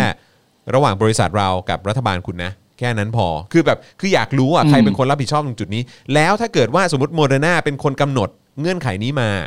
แล้วอายการสูงสุดอ่ะหรือว่าทางรัฐบาลไทยอ่ะคือคนที่ดูแลด้านกฎหมายอ่ะคือโอเคกับการที่ไม่สามารถเปิดเผยตรงนี้ได้เหรอเพราะมันผมว่ามันก็สุ่มเสี่ยงนะ มันสุ่มเสี่ยง อืม กับความน่าเชื่อถือของรัฐบาลไทย และข้าราชการไทย อืม นะ อืม ซึ่ง ก็อาจจะอารมณ์แบบ อืม ดีกว่า ถ้าเกิดว่าไม่ยอมตกลงกับเขามันก็อาจจะไม่ได้วัคซีนมา ก็ไม่รู้เหมือนกัน ไม่ว่าข้อตกลง มันต้องมีคำอธิบาย เขาจะเป็นยังไงก็เอาซะก่อน ไงมันต้องมีคำอธิบายไงใช่ไหม อืม มันต้องมีคำอธิบายให้กับเรื่องนี้ เพราะว่าสิ่งที่ประชาชนโดยทั่วไป ต้องการรู้เนี่ยก็คือว่าเออเราไปซื้อมาเท่าไหร่ล่ะ อืม แล้วที่บวกเพิ่มมาบ แต่ วกไปบวกเพิ่มมากับค่าอะไรอะไรแบบนี้ใช่ไหมล่ะ แต่ผมมีความรู้สึกว่าถ้าสมมติว่านี่เป็นข้อตกลงของทางฝั่งบริษัทซีลิกฟาร์มาที่เป็น อืม ตัวแทนจำหน่ายโมเดอร์นาเนี่ยนะ อืม ผมก็มีความรู้สึกว่าคำพูดขององค์การเภสัชเนี่ยมันก็เป็นคำพูดที่แปลก เพราะว่าณตอนนี้เนี่ยสิ่งที่เขาเอ่อออกมาโต้แย้ง สิ่งที่ดรลอยพูดเนี่ยก็คือว่าราคาที่บอกว่า 584 บาทเนี่ยเป็นราคาที่คลาดเคลื่อนจากความจริง ก็คือราคาที่ดรลอยพูดนะไม่จริง อืม มันไม่ใช่ 584 บาท ส่วนราคาจริงเท่าไหร่นั้นเนี่ยไม่บอกไม่บอกด้วยเหตุผลที่ว่า พอ มั ดีใน เป็น สัญ ข้อ ญา ตกล ระ ง บุไว้ อืม กำหนดเงื่อนไขกันไว้แล้ว ในการเจรจาซื้อขายว่าไม่ให้ทั้งสองฝั่งเปิดเผยราคาได้ อืม ผมก็เลยแค่มีความรู้สึกว่า ถ้าสมมติว่ามันเป็นข้อตกลงของบริษัทซีลิกฟาร์มาซึ่งเป็นตัวแทนจำหน่ายวัคซีนโมเดอร์นาเนี่ยทางองค์กรเภสัชก็สามารถที่จะพูดได้เลยว่า แต่ว่าราคาจริงเนี่ยไม่สามารถเปิดเผยได้ อืม เพราะเราทำเพราะว่า ทางบริษัท เป็น เขา ข้อกำหนด อืม เป็นข้อกำหนดของบริษัทซีลิกฟาร์มาที่ไม่ให้เปิดเผยพูดอย่างนี้เลย อ่ะใช่ ก็ ใช่ ได้ ใช่ใช่ใช่ใช่เออจริง เอ ๆ อ พูดอย่างนั้นเลยก็ได้เนาะเออ ใช่ว่าเอ่อ ก็บอก รา ไปเลย คา ว่า ที่หมอลอยพูดไม่จริง อืมอืม ราคาจริงเปิดเผยไม่ได้ เพราะ อืม ข้อกำหนดของซิลิกฟาร์มาบอกว่าอย่าเปิดเผย อย่างนี้ก็ได้ อืมอืมเอออ ม จริง ๆ ก็พูดอย่างนี้ก็ได้นี่ ใช่ อืมใช่ใช่ใช่ใช่มันก็จะ แต่ เคลี ก็ ยร์ ไม่ ไง พูดไง ใช่ก็ไม่พูดไงเออนะครับ Well นะครับอ่ะโอเคต่อยังไม่จบครับนะฮะก็คือ ครับ เอ่อบอกว่าราคานะมันไม่ใช่นะเออแต่ว่าก็เปิดเผย อืม ไม่ได้ เพราะว่ามีสัญญาระบุไว้ แต่ไม่ได้บอกว่าใครเป็นคนกำหนดนะครับ มีข้อมูลที่เปิดเผยโดยทั่วไปนะครับเอ่อว่าราคาซื้อขายในตลาดโลกเนี่ยนะครับซึ่งอันนี้อ้างอิงจากเว็บไซต์ biospace.com นะครับอยู่ที่ราคาเนี่ยนะครับประมาณ 25-37 ดอลลาร์ต่อ 1 โดส โดยขึ้นอยู่กับ อืม เงื่อนไขและจำนวนในการจัดซื้อในแต่ละครั้ง การกำหนดราคาขายวัคซีนโมเดอร์นาให้กับโรงพยาบาลเอกชนที่ราคา 1,100 บาทต่อโดสนั้น เป็นราคาที่มาจากราคาวัคซีน ที่องค์การเภสัชกรรมได้รับจากบริษัทซิลิกฟาร์มารวมกับภาษีมูลค่าเพิ่ม และได้รวมกับค่าใช้จ่ายส่วนอื่นๆ อย่างเช่น ค่าเก็บรักษาค่าขนส่งค่าประกันภัยรายบุคคล เพื่อให้ความคุ้มครองกับผู้ที่ได้รับการฉีดวัคซีนทางเลือกโมเดอร์นาแล้ว การกล่าวหาว่ามีการบวกกำไรหรือภาษีเข้าไปในราคาขายถึง 516 บาท หรือ 88%จึงไม่เป็นความจริง และกล่าวว่าองค์การเภสัชกรรมได้ปฏิบัติภารกิจที่ได้รับมอบหมาย เพื่อให้ประชาชนได้มีวัคซีนทางเลือกเพิ่มขึ้น โดยนับตั้งแต่เกิดสถานการณ์โควิด -19 องค์การเภสัชกรรมได้มุ่งมั่นทุ่มเทดำเนินการทำทุกภารกิจทั้งด้านยา วัคซีนและเวชภัณฑ์อุปกรณ์ในการป้องกันต่างๆ เพื่อสนับสนุนสาธารณสุขไทย เพื่อให้ประเทศไทยผ่านพ้นวิกฤตนี้ไปได้ ครับนะฮะแต่ว่าก็ ครับผม ก็ยังตอบไม่เคลียร์อยู่ดีอะครับ เออนะครับ ครับ ก็ก็ก็ต้องบอกได้อยู่ดีว่าเออแบบคือยังไง แล้วคุณก็ต้องแจกแจงมาให้หมด ค่ารักษาอะไรเท่าไหร่นู่นนั่นนี่อะไรเท่าไหร่คือคุณต้องบอกมาให้หมด อืม อยู่ดี อยู่ ไม่แต่ ดี คุณ แหละ คิดออกเปล่าว่า เนี่ยเราคุย เราคุยถอยหลังมากเลยนะ อืม เราคุยถอยหลังจากประเด็นที่ว่าในความเป็นจริงแล้วเนี่ย เราควรจะได้รับวัคซีนโมเดอร์นาโดยที่เราไม่ต้องเสียเงินไหม อืมใช่ นึกออกไหม อืม แต่ณตอนเนี้ยเรายังต้องพูดคุยในประเด็นของการที่ว่ามันบวกภาษีมูลค่าเพิ่มไปอีกเท่าไหร่ ครับ ทั้งทั้งที่ตั้งแต่แรกเราอาจจะควรจะได้อย่างไม่ต้องเสียเงินเลยด้วยซ้ำไป ใช่ใช่ใช่ใช่อืมมันก็ควรจะเป็นอย่างนั้นนะอืมคือถึงบอกกันว่าเออไปบอก ใช่ ไปบอกใครที่ไหนบนโลกนี้เขาคงหัวล้อกากกันนะว่าโอ้ what the fuck อยู่ที่แบบต้อง โทรลา อยู่ต้องจ่ายตังค์ซื้อจ่ายวัคซีนแบบฉีดวัคซีนเองเหรอเออ ตลกดีอะไรอย่างเงี้ย เออ นะครับ เขาคงจะถามว่าเอ้ยนี่คือระบบประเทศมึงนี่คือประชาชนไม่ได้จ่ายภาษีเหรอ อืม จ่ายเฮีย จ่ายคจ่ายรับ ครั จ่าย บ แพงด้วยดิ อืมครับ ผม จ่ายแพงด้วยครับ อืมนะครับอ่ะโอเคนะครับ คราวนี้นายพัชระ ต่ อ อ นันตศินอธิบดีกรมศุลกากรก็เปิดเผยด้วยเหมือนกันว่ากรมศุลกากรขอยืนยันนะว่าไม่ได้มีการเรียกเก็บภาษีนำเข้าวัคซีนทุกประเภทตามที่มีกระแสข่าว โดยปัจจุบันเนี่ยการนำเข้าวัคซีนและอุปกรณ์ทางการแพทย์ต่างๆ ได้รับการยกเว้นการเก็บภาษีนำเข้า ให้เหลือ 0%ทั้งหมดอยู่แล้ว จะเหลือเพียงแค่เก็บภาษีมูลค่าเพิ่มที่ 7%เพียงอย่างเดียว ที่ผ่านมาครมได้มีมติเห็นชอบให้ขยายเวลายกเว้นอากรศุลกากรสำหรับ ของที่นำเข้ามาเพื่อใช้รักษาวินิจฉัย หรือป้องกันโรคติดเชื้อไวรัสโควิด -19 ตามรายการที่กระทรวงสาธารณสุขกำหนด ซึ่งจะทำให้ไม่ต้องเสียอากรนำเข้าจนถึงเดือนมีนาคม 65 แต่ก็ยังคงต้องเสียภาษีมูลค่าเพิ่มอยู่นะครับก็คือแวดยังต้องจ่ายอยู่ อันนี้คือจากศุลกากรนะครับนาย ครับ เอกนิตินิติทันประพาสอธิบดีกรมสรรพากรก็ออกมาชี้แจงเหมือนกันบอกว่าอาจจะเป็นการเข้าใจคลาดเคลื่อนก่อให้เกิดความเข้าใจผิดเพราะโรงพยาบาลเอกชนจะได้รับการยกเว้นภาษีมูลค่าเพิ่มตามข้อกฎหมายมาตรา 81 วงเล็บ 1 โรงพยาบาลเอกชนจึงไม่สามารถเรียกเก็บภาษีมูลค่าเพิ่มจากวัคซีนทางเลือกที่ให้แก่ประชาชนได้อ่าเพราะฉะนั้นก็คือหมายความว่าราคานี้เนี่ยถ้าตามที่สรรพากรบอกศุลกากรบอกเนี่ยก็คือว่าไม่รวมภาษีแล้วนะ ไม่มี ครับ มันไม่น่ามีภาษีรวมอยู่ในเนี้ย ใช่ไหม เพ ฮะ ราะมันเก็บไม่ได้ ใช่ ตามข้อกฎหมายมันไม่ได้ ใช่ก็คือเขายกเว้นไงเพราะฉะนั้นคือตอนเนี้ยที่อยากรู้มากกว่าก็คือว่าเออแล้วองค์การเภสัชกรรมอ่ะคือคิดราคาอะไรบวกไปบ้าง แล้วที่สำคัญ อืม ที่สุดเนี่ยก็คือว่า แล้วไอ้บวกไปบ้างเนี่ย อะไรแต่ละอย่างมันเท่าไหร่ใช่ไหมฮะ อืม แล้วที่สำคัญที่สุดที่ยังไงก็ควรจะต้องรู้อ่ะ ก็คือว่าซื้อมาเท่าไหร่เออ ง่ายสุดเลยอันนั้น นั่นแหละ ง่ายสุดเลย นะครับแล้วนี่แล้วนี่ยังไม่จบครับ เมื่อวานนี้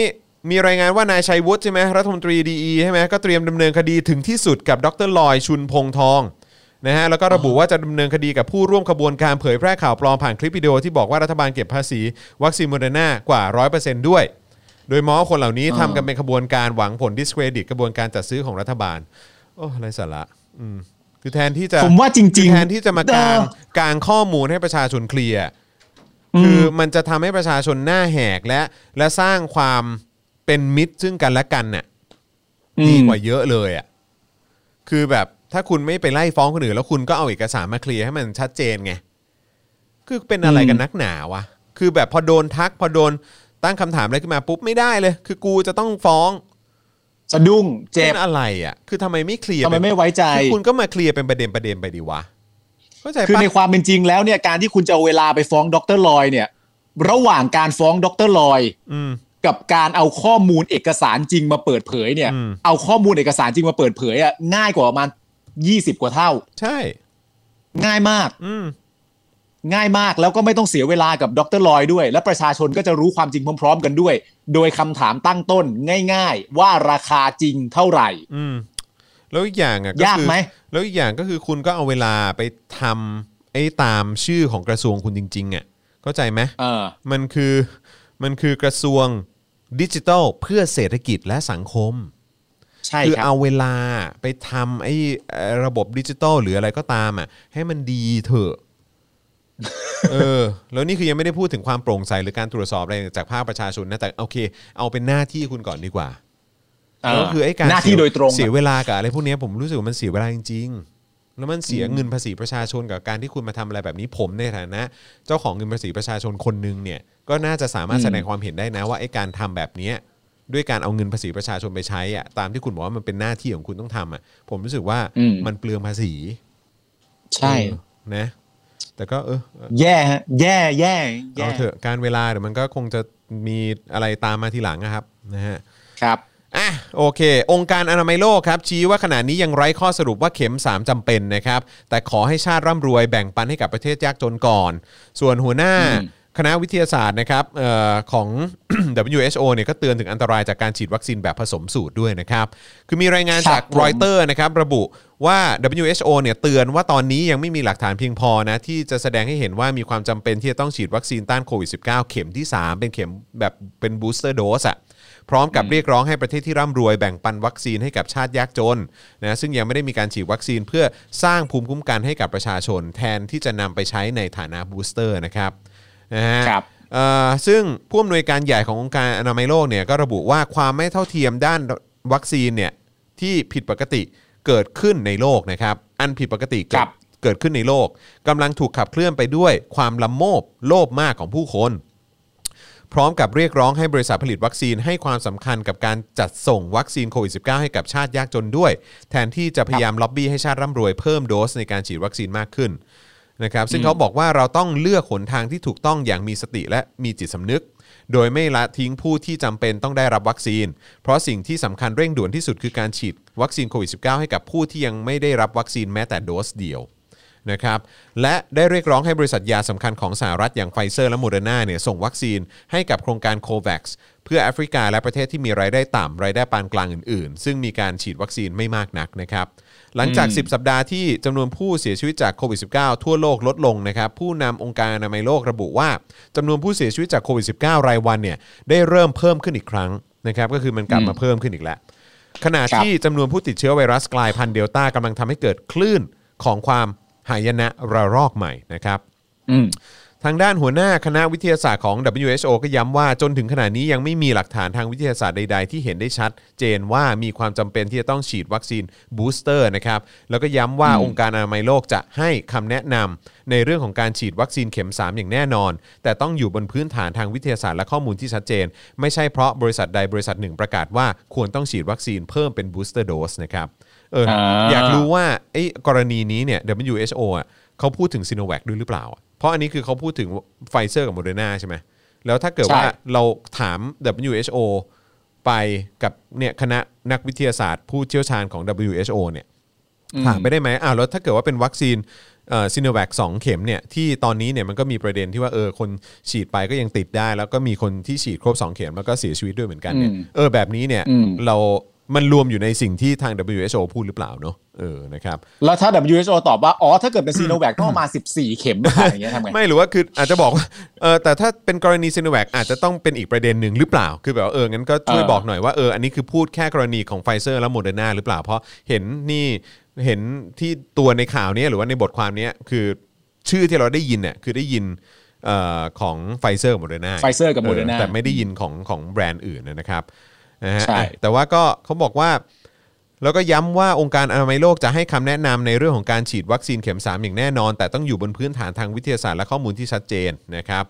ด้านไมค์ไรอันนะครับหัวหน้าฝ่ายสถานการณ์ฉุกเฉินของ WHO เนี่ยก็แนะนำว่าหากชาติร่ำรวยตัดสินใจจะฉีดวัคซีนเข็ม 3 แทนที่จะบริษัทเอ่อแทนที่จะบริจาควัคซีนเหล่านั้นให้กับประเทศกำลังพัฒนา พวกเขาจะถูกมองด้วยความโกรธแค้นและหน้าอับอาย และกล่าวว่าความล้มเหลวในการเพิ่มกำลังการผลิตวัคซีนบวกกับการที่ประเทศร่ำรวยปฏิเสธที่จะแบ่งปันวัคซีนที่มีให้กับประเทศยากจนเป็นเรื่องที่น่าผิดหวังอย่างยิ่งนะครับ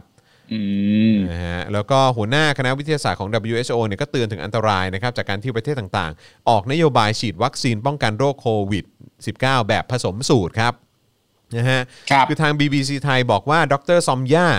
เอ่อนะฮะหัวหน้าคณะวิทยาศาสตร์ประจำองค์การอนามัยโลกใช่ไหมฮะกล่าวเตือนนะครับว่าการสร้างภูมิคุ้มกัน โดยจับคู่วัคซีนจากผู้ผลิตหลายรายมาผสมกัน ซึ่งหลายประเทศกำลังดำเนินการอยู่ตอนนี้เนี่ยนะครับถือเป็นแนวโน้มที่อันตราย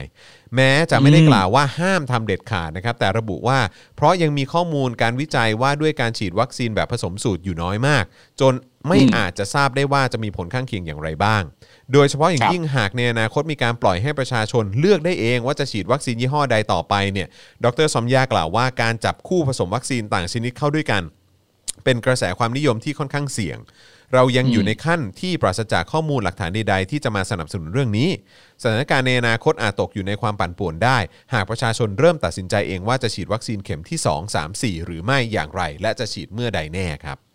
นะฮะ อืม ซึ่งคำอธิบายข้างต้นวางอยู่บนเหตุผลที่ว่าตอนนี้ยังมีข้อมูลค่อนข้างจำกัด ยังมีการศึกษาอีกมากนะครับที่รอคอยอยู่ แล้วก็ผลวิจัยเนี่ยก็ต้องรอกันอีกเยอะนะครับ ในขณะนี้มีเพียงข้อมูลเรื่องการฉีดวัคซีนของ a s t r a z เซ e c a ก่อน แล้วตามด้วยไฟเซอร์เท่านั้นนะฮะที่ทราบว่าทำได้นะครับ ตอนนี้ อ๋อ เท่าที่รู้ โอเค คือว่ามี a s t r a z เซ e c a เข็มแรก ตามด้วยไฟเซอร์อันเนี้ยทำได้ หรือว่าผมไม่แน่ใจว่าเขาหมายถึง a s t r a z เซ e c a สองเข็มแล้วบูสต์ด้วยบูสต์ด้วยไฟเซอ Pfizer ร์ห หรื รือ อเป เป ล่า ล่า นะครับนะแต่แต่เข้าใจว่าน่าจะ a s t r a 1 p f i z e r 1นะครับ ครับ BBC ไทยก็ยังบอกอีกนะครับว่า WHO เตือนนะฮะเอ่อหลังจากที่เมื่อวานนี้เนี่ยคณะกรรมการโรคติดต่อแห่งชาติของไทยมีมติเห็นชอบให้ฉีดวัคซีนต่างชาติเอยเอ่อต่างชนิดร่วมกันได้ โดยผู้ได้รับวัคซีนซ i โนแวคเข็มที่ 1 ให้ฉีดเข็ม 2 เป็น a s t r a z เซ e c a โดยฉีดเว้นระยะห่าง 3-4 สัปดาห์ เพื่อเพิ่มประสิทธิภาพในการป้องกันเชื้อไวรัสโคโรนากลายพันธุ์สายพันธุ์เดลต้าครับ อันนี้คือ BBC ครับ ไทย ผม บอกว่า WHO แถลงเตือนอันเนี้ยหลังจากที่ทางไทยเนี่ยมีมติเห็นชอบให้ฉีดผสมได้นะครับ ทาง BBC ครับ ไทยทาง BBC ไทยบอกมาอย่างนั้นนะครับ อย่างไรก็ตาม ครับ นะครับ หัวหน้าคณะวิทยาศาสตร์เอ่อนักวิทยาศาสตร์ขององค์การอนามัยโลกเนี่ยก็กล่าวเสริมอีกนะครับ ว่าตอนนี้ยังไม่มีหลักฐานยืนยันถึงความจำเป็นในการฉีดวัคซีนเข็มที่ 3 นะ หากได้รับวัคซีนครบโดสพื้นฐานไปเรียบร้อยแล้ว แต่ดรนะฮะซอมย่าเนี่ยนะครับก็ไม่ได้ปฏิเสธถึงความเป็นไปได้ที่อาจจะต้องมีวัคมีการฉีดวัคซีนเข็มที่ 3 ในวันใดวันหนึ่งในข้างหน้านี้ครับ คือคำพูดเขาก็ชัดชัดเจนนะฮะว่าขณะนี้เนี่ยหมายถึงณตอนนี้เนี่ย อืม ยังไม่มีหลักฐานยืนยันถึงความจำเป็นที่ต้องฉีดวัคซีนเข็มที่ 3 หมายถึงในตอนนี้นะ อืมครับ ใน ผม ภายภาคหน้าถ้าเกิดว่าเอ่ออย่างที่บอกไปนะตอนนี้เรามีเดลต้าเข้ามาแล้วต่อไป เราไม่รู้ว่าจะกลายพันธุ์เป็นอะไรอีก ก็อาจจะมีความจำเป็นที่ต้องมีเข็มที่ อืม 3 หรือเข็มทีสี่4 ก็ได้ ครับผม อืม นั่นก็คือเรื่องหนึ่งแต่อีกเรื่องหนึ่งก็คือเรื่องค็อกเทลเนี่ยแหละฮะ ใช่ อันนี้แหละป็น เรื่อง ประด็ค็อน กเทลผสมเองเนี่ยเขาบอกว่าณตอนนี้เนี่ยการฉีดวัคซีนของ a s t r a z เซ e c a ก่อนและตามด้วยไฟเซอร์เนี่ย ครับ เท่านั้นที่ณตอนนี้มีข้อมูลว่าสามารถทำได้ ใช่ คือเขาไม่ได้บอกนะครับว่าฉีดแล้วมันจะเป็นอะไร อืมครับ หรือ ผ มันจะไม่ดียังไง อืม แต่มันยังมีข้อมูลไม่เพียงพอที่จะไปทำอะไรลักษณะแบบนั้น อันนี้ขององค์การอนามัยโลกอะนะ อืม ทีนี้ของเราเนี่ยก็จะเป็นที่ที่อนุมัติผ่านแล้วก็จะเป็นซีโนแวค ใช่ ถูกไหม ใช่ แล้วตามด้วยแอสตรา อืม แล้วก็อย่าให้คนไทยเป็นหนูทดลองอย่างนี้ใช่ไหม ครับผม เดี๋ยวนี่เดี๋ยวเดี๋ยวจะอ่านข่าวนี้พอดีเลยที่หมอเรวัตใช่ไหมฮะ คุณ ครับ หมอเรวัตใช่ไหมเอ่อถามรัฐบาลว่าเป็นอะไรมากไหมทำไม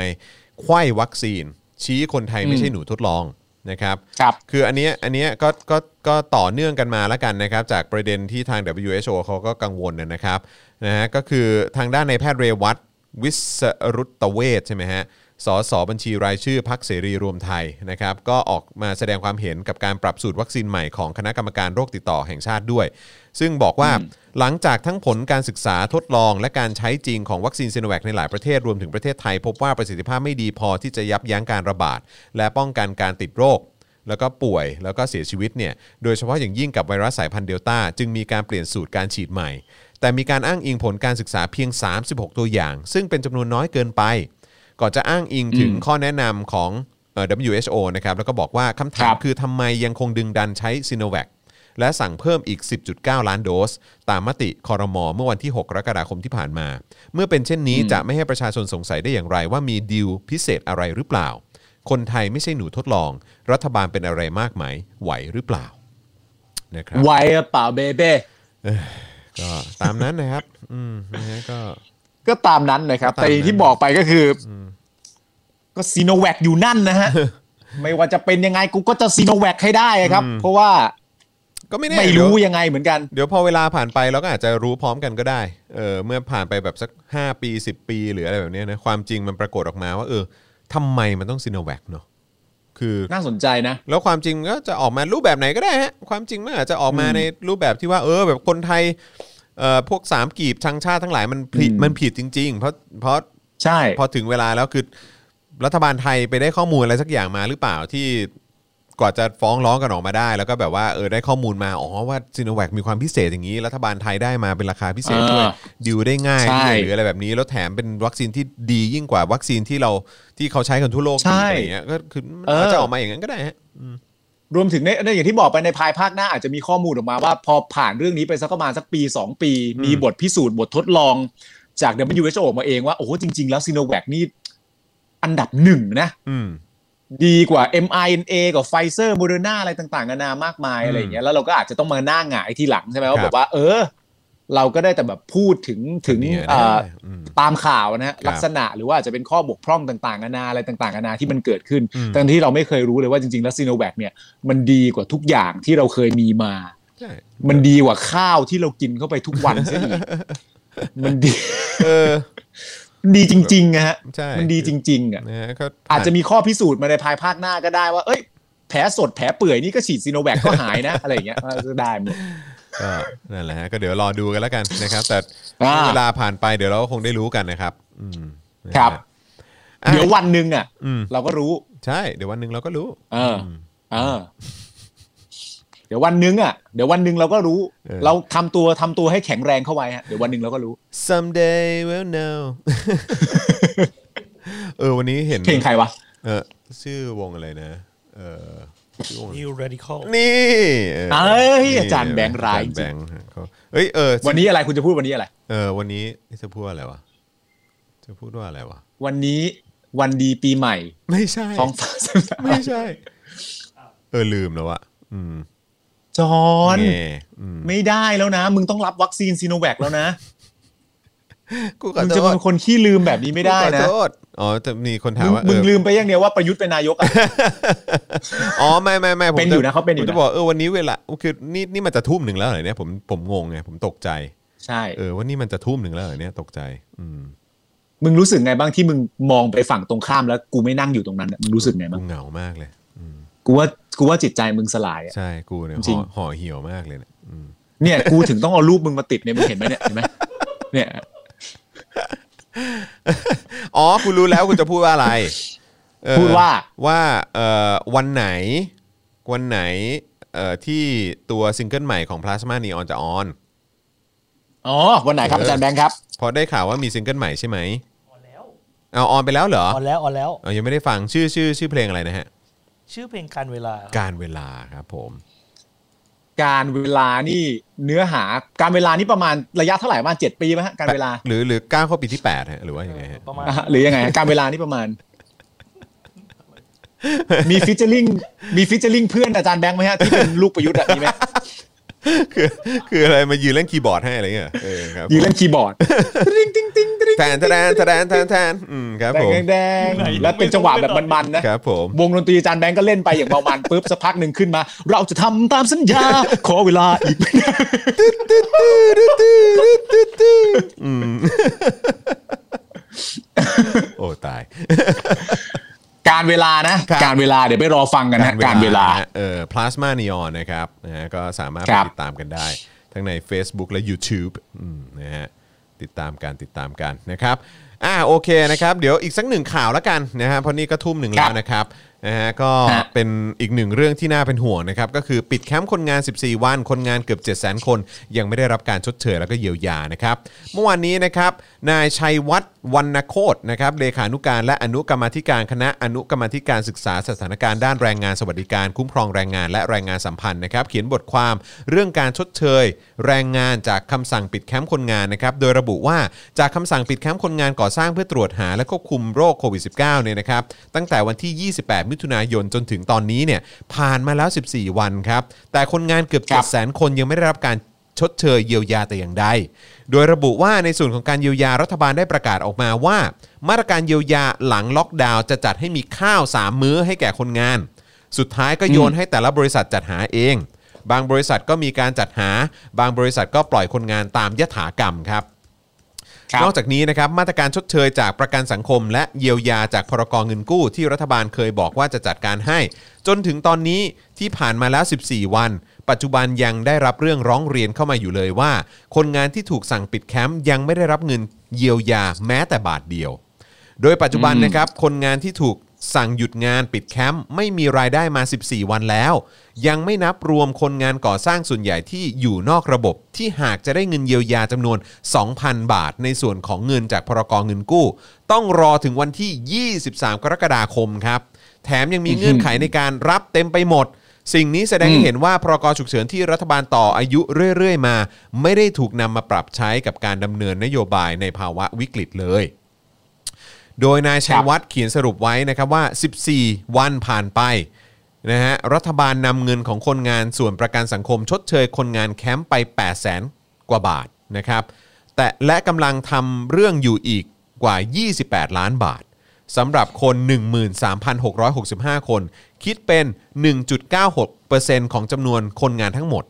แล้วอีก6แสน เท่านั้นเอง เออ แล้วอีกกว่า 6 0แสนคนเนี่ย ที่ไม่มีรายได้แถมถูกกักมาเกินครึ่งเดือนแล้ว รัฐบาลจะทำยังไงต่อ แล้วคนงานทั้งหมด 6.97 แสนเกือบ 7 แสนคนเนี่ยนะครับ จะได้ชดเชยเยียวยาครบถ้วนเพียงพอหรือไม่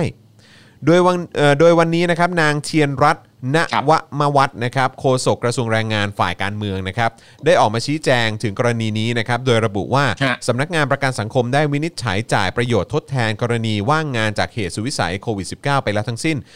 17,920 ราย เป็นจำนวนเงิน 87 ล้าน6 3 1 0 3 3 บาท โดยแยกเป็นกิจการก่อสร้าง ครับ 16,468 ราย คิดเป็นเงิน 79 ล้าน8 1 420 บาท ที่เหลือเป็นกิจการร้านอาหารและพัตคาเอ่อและพัตคาร 1,452 ราย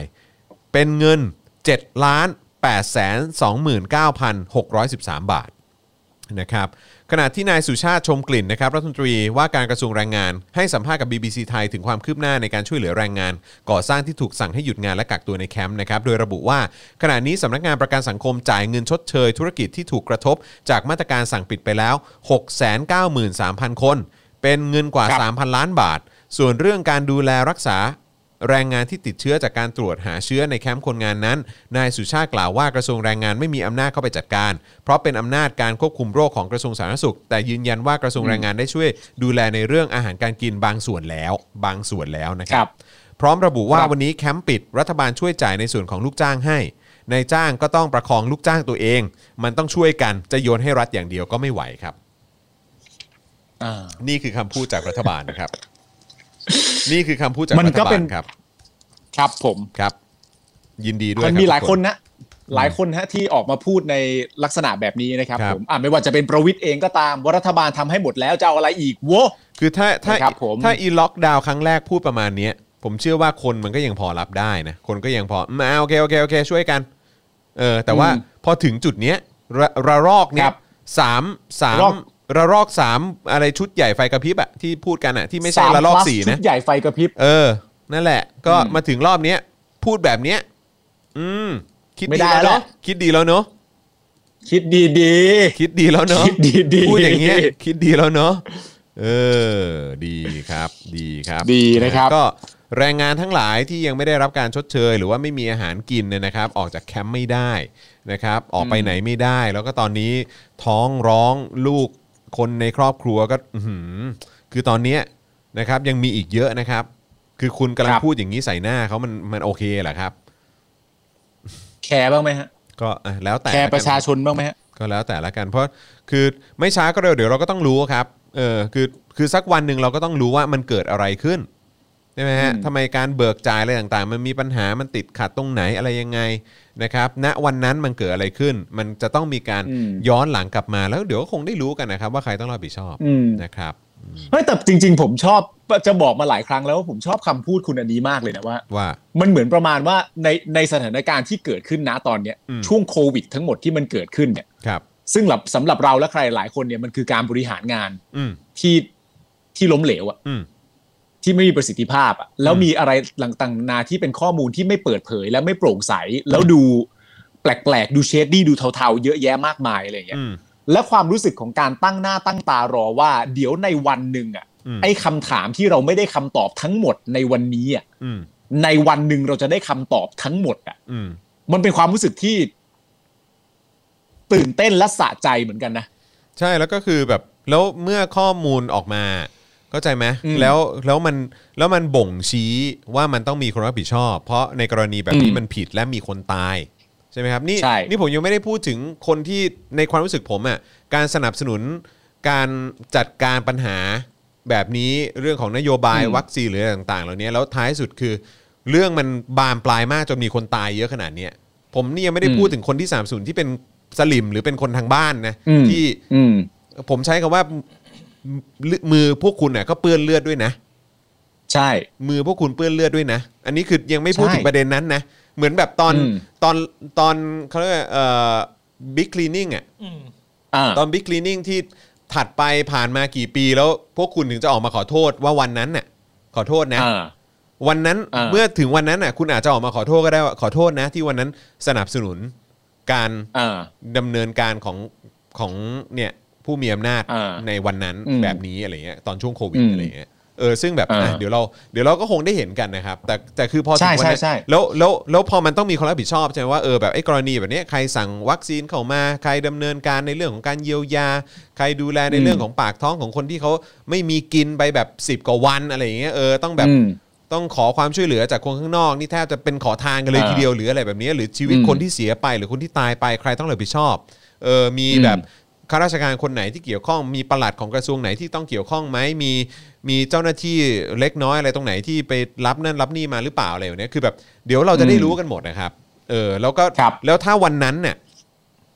ไอ้คนที่มีส่วนเกี่ยวข้อง กับการตาย อืม หรือความพังพินาศทางเศรษฐกิจหรืออะไรก็ตามอ่ะแล้วมัน อืม ชัดเจนเต็มประตูว่าคุณผิดอะแล้วยังลอย อืม นวลได้แล้วเนี่ย ผมก็อยากเห็นว่าสังคมไทย อ่า ในวันนั้นเนี่ย จะเป็นยังไง อ่า สังคมไทยวันนั้นจะมองพวกคุณยังไง อืมแล้วแล้วผม หรือแม้กระทั่ง แล้ ว่าคุณจะมองตัวเองยังไงด้วยนะ แล้วผมแค่มีความรู้สึกเฉยๆว่า เมื่อถึงวันนั้นน่ะไอ้วันที่เรารู้ข้อมูลเยอะขนาดเนี้ยว่าเออมีคนตายตายเพราะใครเป็นเพราะคนนั้นคนนี้ทำอะไรอะไรแบบเนี้ยคือแต่ละคนนี่เรียงออกมาได้แล้วลิสต์ออกมาหมดอะจริงเหรอวะว่า อ่า วันนั้นเนี่ยที่ถ้าเราได้ข้อมูลเยอะขนาดนั้น แล้วเราเห็นกันชัดขนาดเนี้ยว่ามีคนผิดมีคนเกี่ยวข้องกับการตายมีคนต้องรับผิดชอบเยอะขนาดเนี้ยแล้วสังคมไทยจะไม่มีการเรียกร้องหาหาความรับผิดชอบจริงๆเหรอ ผมว่าณตอนนั้นก็ต้องเอ่อขึ้นอยู่แล้วแหละครับว่าในภายภาคหน้าที่ที่แต่ละคนมี mindset ของตัวเองที่วางไว้ว่าไอ้ในภายภาคหน้าวันนั้นมันจะเกิดขึ้นเมื่อไหร่เนี่ย อืม ผมมีความรู้สึกว่าข้อมูลที่เราอยากรู้ทั้งหมดในสถานการณ์โควิดที่มันเกิดขึ้นเนี่ย ข้อมูลเหล่านี้มันก็คงจะออกมาพร้อมกับใครเป็นผู้มีอำนาจในบ้านเมืองนั่นแหละ อือฮึ มันก็คงจะสอดคล้องกัน ครับ ถ้าเรายังไม่สามารถขจัดระบบหรือระบอบความเป็นเผด็จการอันนี้ออกไปจากประเทศได้ไอ้ อืม ข้อมูลที่ว่าเนี่ยก็คงจะต้องรอกันไปเรื่อย อืมอืม ๆ แต่ว่าวันใดก็ตามที่เราขจัดระบบหรือระบอบนี้ออกไปได้เป็นที่เรียบร้อยแล้วเนี่ยไอ้วันนั้นน่ะข้อมูลเหล่านี้มันก็จะมา อืมครับ มันก็จะสอดคล้องกันกันแบบนี้อยู่เสมอ อืม เป็นเรื่องเป็นเรื่องปกติ แต่ก็อย่างที่บอกแหล้วคือ ก็ต้องยอมรับจริง ๆ นะฮะว่าว่าคือคือสลิมเนี่ยนะฮะก็เป็น คือท้ายสุดก็ต้องเรียกสลิปนะ เรียกสลิมอะกู เออ ก็จะปั้นแล้วกู ใช่ ก็แบบ พยายามปั้นคำแล้วแต่แบบ ไม่รู้จะปั้นปไม่รู้จะปั้นทำทำไม มันก็ เออ เป็นสลิมมาแล้วฮะ แย่อือฮึ คือสลิมเนี่ยเป็นมนุษย์ที่มีลักษณะทางชีวภาพก็คือว่า มักจะชวนเราเนี่ย คุยถอยหลัง ก็อย่างที่บอก อะไรนะต้นน้ำกับปลายน้ำใช่ไหม ต้นน้ำกับปลายน้ำจริงๆฮะ ครับ สลิมเป็นสิ่งมีชีวิตที่ลักษณะทางชีวภาพแล้วจะชวนเราคุยถอยหลัง แต่ไอ้ครั้นว่าจะถอยหลังก็เสือกถอยหลังไม่สุดซะด้วย เออเออเออ ถอยครึ่งครึ่งๆกลาง เออเออจริ ๆ ง ถอยให้อยู่ในประมาณเซฟโซนของตัวเอง อย่างเช่น คิดภาพไม่ง่ายนะครับ สมมุติว่า เราด่าประยุทธ์ เออ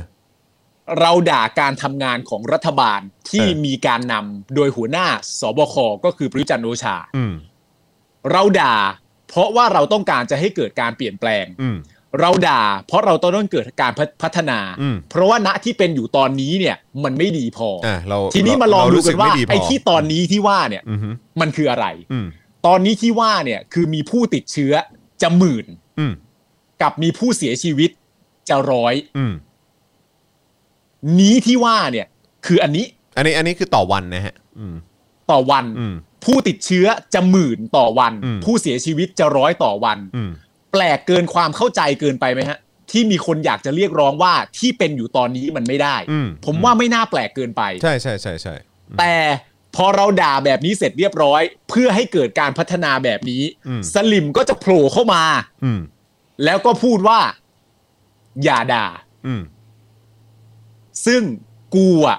พูดข้ามเรื่องด่า อืม ไปเรื่องพัฒนาให้ดีกว่านี้แล้ว ใช่ แต่มึงก็เข้ามาแล้วแบบ อย่าใช้คำหยาบคาย ใช่ คือมึงจะชวนกูถอยหลังตลอดอ่ะ อืม กูเข้าประเด็นว่าทำไมไม่สั่งตัวนี้ทำไมไม่สั่งตัวนั้น เผย อืม เอกสารมาต้องมีคนรับผิดชอบเกี่ยวกับเรื่องนี้ เพราะคนที่มันมีอยู่ตอนนี้มันตายมันป่วยมันรอข้างถนน มันไม่ได้รับการตรวจ อย่าว่าแต่ได้รับวัคซีนเลย บางคนตายก่อนที่จะตรวจโควิดด้วยซ้ำไป เย แล้วต้องมาตรวจศพซ้ำอีกทีนึงว่าเป็นโควิดนะ อืม เรากำลังอยากให้เรื่องนี้พัฒนาสลิมจะโผล่เข้ามาแล้วบอกว่าอย่าด่า อืมครับผม คือจะชวนกูถอยหลังตลอดอะ คือ คือกู ต้องการให้มันดี ไม่ให้ ขึ้นง กูไปข้างหน้าเลย เอ คือ อ คือแทน หรือ คือคือ แนะ มึงคือมึงกำลัง อ่า จะบอกว่า เออ อย่าด่าอยู่เฉย อ่า ๆหรือชม อ่า คือเข้าใจป่ะ อ่า คือถ้าถ้าเกิดไม่ด่า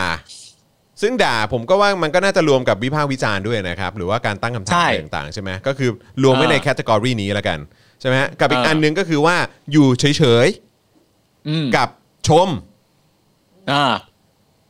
คือไอ้ทั้งสองอันเนี้ยทั้งอยู่เฉยๆกับชมอ่ะมันก็เป็นสิ่งที่ไม่ควรทำกับสถานการณ์ที่มีคน ทั้ง ตายวันละเกือบร้อยคน แล้วก็ติดกัน ใช่ วันละเกือบหมื่น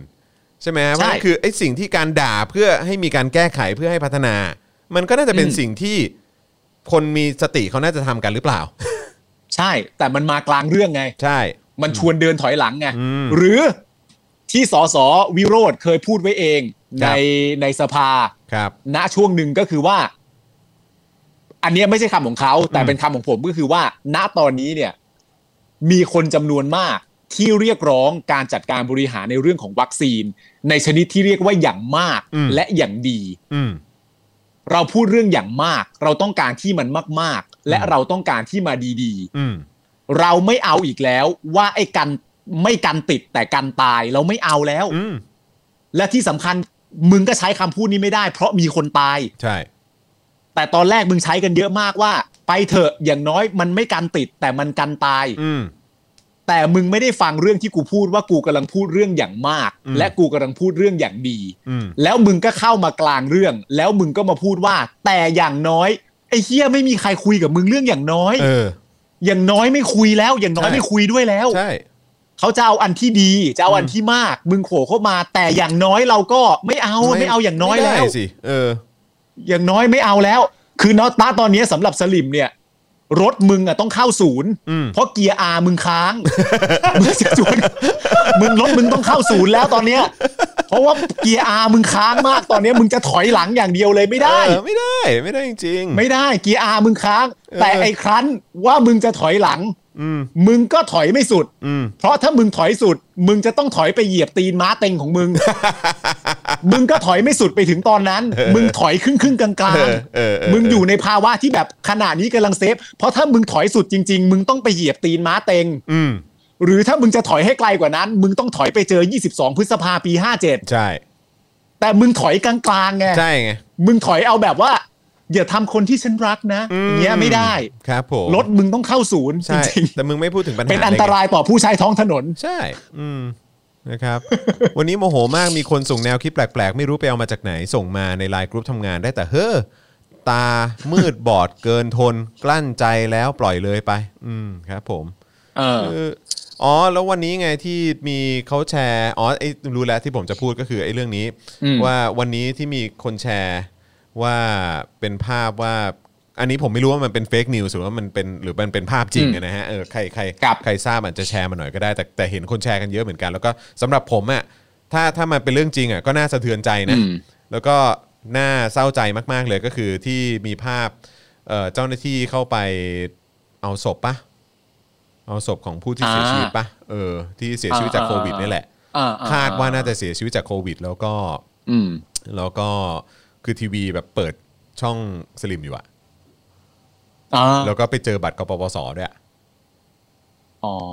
เออซึ่ง โอเค ฟังแล้วก็เศร้ามากเลยนะ คือถ้าถ้าเป็นเรื่องจริงก็น่าเศร้ามากนะ ก็คือเดาว่าน่าน่าจะเป็นผู้ที่เคยสนับสนุนการเป่านกหวีดเรียกร้องอะไร ใช่ ต่างๆนานา แล้วก็ ตอนนั้น แล้วก็คงยังสนับสนุนรัฐบาลอยู่อะเพราะว่าก็ดูช่องช่องช่องนั้นอยู่อะผมไม่ระบุช่องแล้วกันนะเออนะฮะ เออ แต่ว่าก็นั่นแหละฮะ อ๋อไม่ต้องไม่ต้องระบุไม่ต้องระ เอ บุ อใช่แต่ว่าก็ก็คือแบบแต่คิดดูดิเออคือถ้าถ้ามันเป็นเรื่องจริงก็ก็น่าช็อกมากอะอืม ใช่ครับใช่ ครัครั บบ สะเทือนใจฮะอืม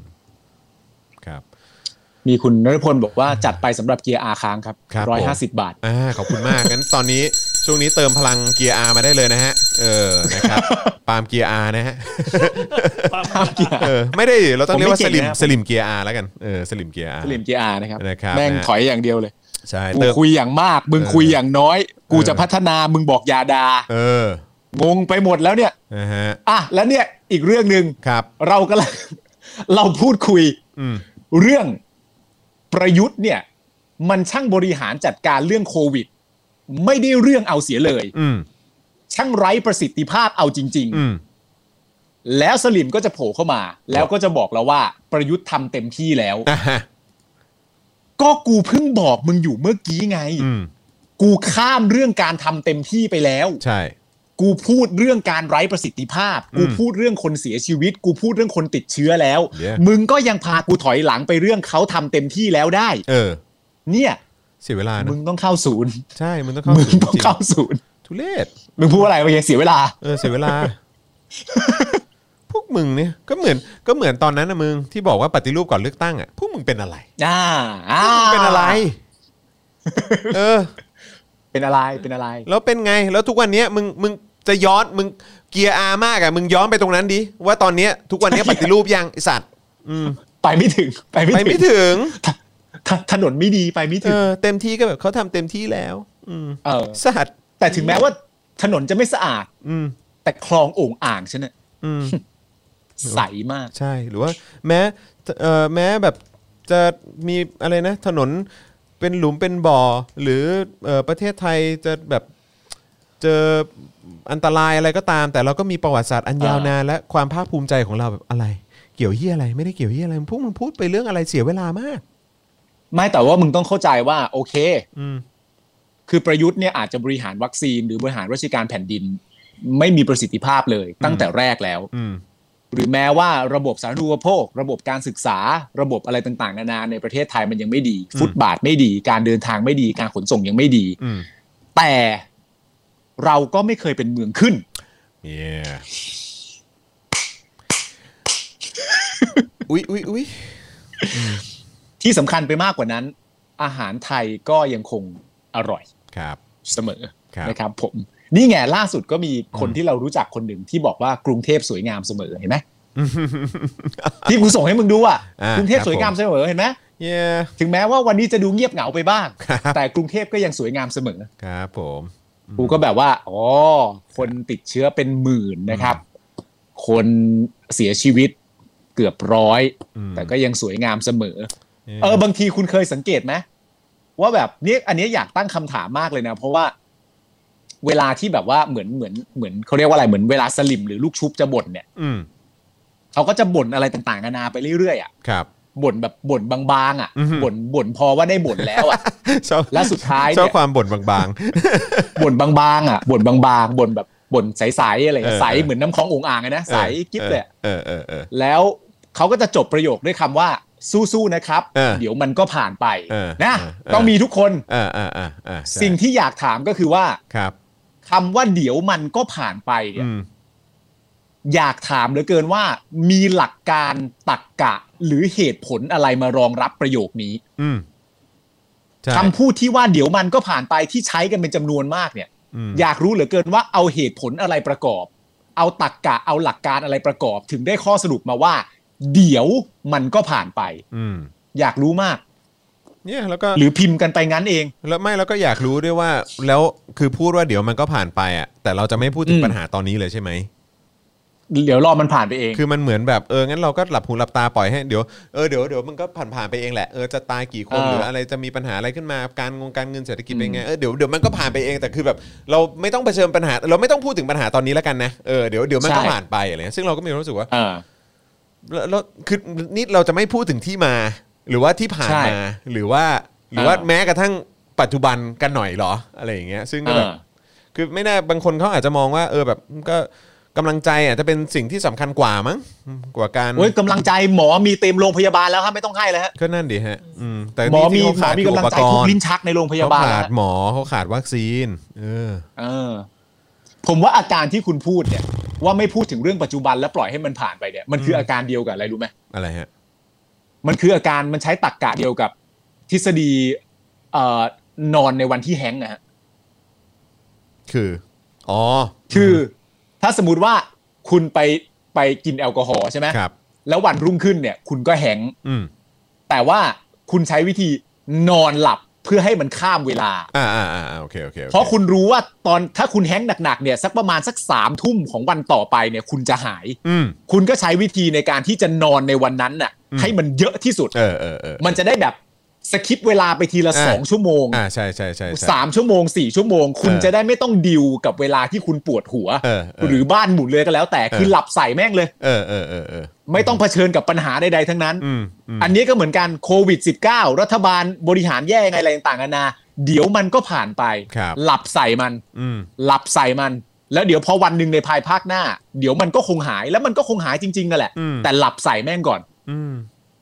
กูว่าแม่งเกินนี้ ก็ถ้าเกิดว่ามองว่ามันเป็นวิธีการที่เวิร์กก็ก็ก็เชิญเลยค ก็ รั ทำต่อไปฮะ นะครับ ทำต่อไป ก็ทำต่อไป ทำต่อไป อืมก็ สนับสนุนค่าเกียร์อาร์แล้วครับขอบพระคุณครับ ครับผมขอบคุณมากนะฮะ ช่วยกันเติมพลังชีวิตให้กับพวกเราได้นะครับ ผ่านทางบัญชีกสิกรไทยนะครับ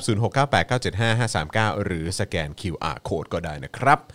ะฮะ มีคนบอกให้ตัดเรื่องเกียร์อาเป็นคลิปสั้นด้วยนะฮะ อ๋อ โอเค ได้ได้ได้ได้ได้มันมีเมื่อกี้มันมีเรื่องเกียร์อากับเรื่องอะไรนะเออที่ผมว่าวันนี้ก็น่าสนใจอ่ะอ๋อไอฉี่ต้นน้ำกับปลายน้ำ อะ ผมว่าเอามาเอาเอามันเอามาเมิร์กันได้นะฮะอืม เอามายำเอามายำ เอามายำกันได้นะฮะ เอามายำ เออฝากอาจารย์แบงค์ด้วยแล้วกัน ฉี่ เออนะครับเพราะว่าเพราะว่าคือแม่งประมาณนั้นเลยอ่ะ เออ แล้วชื่อคลิปว่า เยี่ยวนะมึงไม่ใช่ปลาแซลม อน เออครับผม อ่ะโอเคนะครับ ก็มาถึงช่วงท้ายของเราแล้วนะครับ วันนี้ก็อยู่ด้วยกันมาเอ่อสองชั่วโมงแล้วครับนะฮะคุยไปคุยมา 2 ชั่วโมงแล้วนะครับ คุณภูริพัฒน์สวัสดีนะครับ คุณวิลาวันสวัสดีด้วยครับเออนะฮะเอ่อคุณธนาเทพบอกว่าเล่นเรื่องหมอยงหรือยัง ก็มีมีมีพูดไปบ้างเอ่อเล็กน้อยนะค ครั รับ บ ในสิ่งที่เอ่อมีความเกี่ยวข้องนะครับ แต่เราก็ไม่ได้ไม่ได้คุยอะไรเยอะมากนะครับ คุณเป็ดถามว่า ครับ โลโก้ข้างหลังคุณปาล์มคืออะไร อันนี้คือทีม Houston Rocket นะ ฮิวสตันร็อกเก็ตครับ เป็น อ่า ทีมบาสเกตบอลที่ผมชอบที่สุดครับ ทีมโปรดนะครับ ทีมโปรดของคุณปาล์ม ใช่ครับ นั่นเอง สิ่งนี้คือด้านหลังถ้าไปด้านหน้าก็จะมีสัญลักษณ์ลิเวอร์พูลซึ่งเป็นทีมที่การันตีแชมป์ฤดูกาลหน้า อยู่แล้วนะฮะ กูจะคอยดู อะไรอ่ะ กูจะคอยดู อะไรอ่ะ เ เออกูทำนายผิดว่าอังกฤษแม่งไม่ได้แชมป์ ซึ่งเอ่อไอคือผมยังไม่ได้ดูคืออันนี้เอาตรงๆ คือยังไม่ได้ดูไฮไลท์หรือหรืออะไรเลยทั้งสิ้น ก็เลยอยากจะถาม อ่า ว่ามันมีช็อตที่คนแชร์กันเยอะๆ ที่เป็นช็อตกองหลังอิตาลีปะกระชากเสื้อซาก้า ใช่ใช่ใช่ เออ ใช่ อันนั้นอันนั้นคือใครอ่ะกองหลังคนนั้นคือใครอ่ะคิคิ ถ้า เดีย กู นี่ จำไม่ผิดคือ เยนี่เอ๊ะ คนเดียวกับที่โดนหลุยส์ซัวเรสกัดอ่ะ อ๋อเออเออเออเออคุณคุณนะ เออ แล้วมันก็ดึงตัวตัวซาก้า ซึ่ง ดึ ซึ่ ง ง แรงมากคือแบบ ดึงโจงแจ้งมากอะ เราเราได้ลูกโทษปะหรืออะไรอย่างงี้ปะ ไม่ใช่ มันไม่ได้อยู่ในกรอบเขตโทษ อ๋อไม่ได้อยู่ในกรอบเขตโทษอ๋อ เออ มัน โค แค่ริมสนามเฉย แล้วโดนไหมโดนใบเหลืองอะไรไหม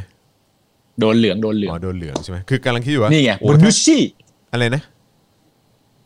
บนุชชี่ โบนุชชี่เหรออยู่อะไร คิ อยู่ คิเอยูลิเว่อะ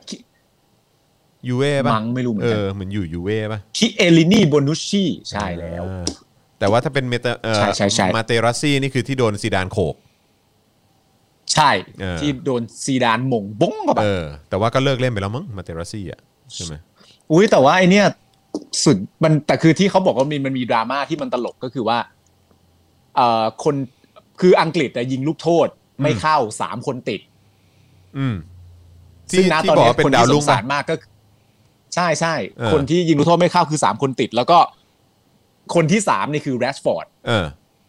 คนที่สี่นี่คือเจดอนซานโช เออ ซึ่งทั้งสองคนน่ะถูกส่งลงมา ตอนท้ายเกมมาก ๆ ของ เออ ช่วงที่ต่อเวลาไปแล้วด้วยนะ เออเออ เพื่อตั้งใจว่าจะให้มายิงลูกโทษด้วยซ้ำไปอ่ะ ว้าว แต่กลับเป็นผู้ที่ยิง ไม่เข้า ไม่เข้าอ่ะเงือกปะคือเปลี่ยนเฮนเดอร์สันลงมา อืม แล้วก็เปลี่ยนเฮนเดอร์สันออกอีกทีหนึ่ง เพื่อเปิดพื้นที่ให้กับตัวยิงลูกโทษเนี่ย ว้าว ลงมาในสนามเยอะๆ เพราะว่าคาดการณ์ว่าน่าจะไปถึงการเตะจุดโทษแน่ แล้วคือไงแล้ว แต่ คื ก็ อก ลับกัน แล้วคือคือเหล่านี้ดูดูเป็นสายแบบยิงลูกโทษแม่นเน ๆ อะ ใช่ใช่ก็เป็นตัว อ๋อ ยิงลูกโทษอยู่แล้วอะไรอย่างเงี้ย อ๋อ ก็เลยส่งมา แล้วก็ยิงไม่เข้าโธ่ ยิงไม่เข้า หนักเลยดิ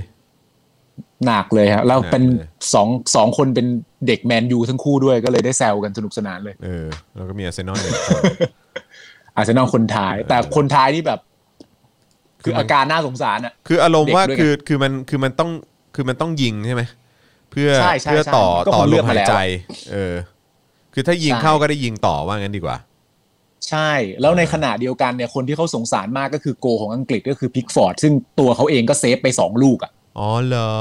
เออตัวเขาเองก็เซฟไปสองลูกคือแบบ ฟอร์มดีอ่ะ ก็สุดแล้วเนอะแต่ก็ไม่แน่นะ ใช่ มันอาจจะเป็นแบบแรงผลักดันที่ทำให้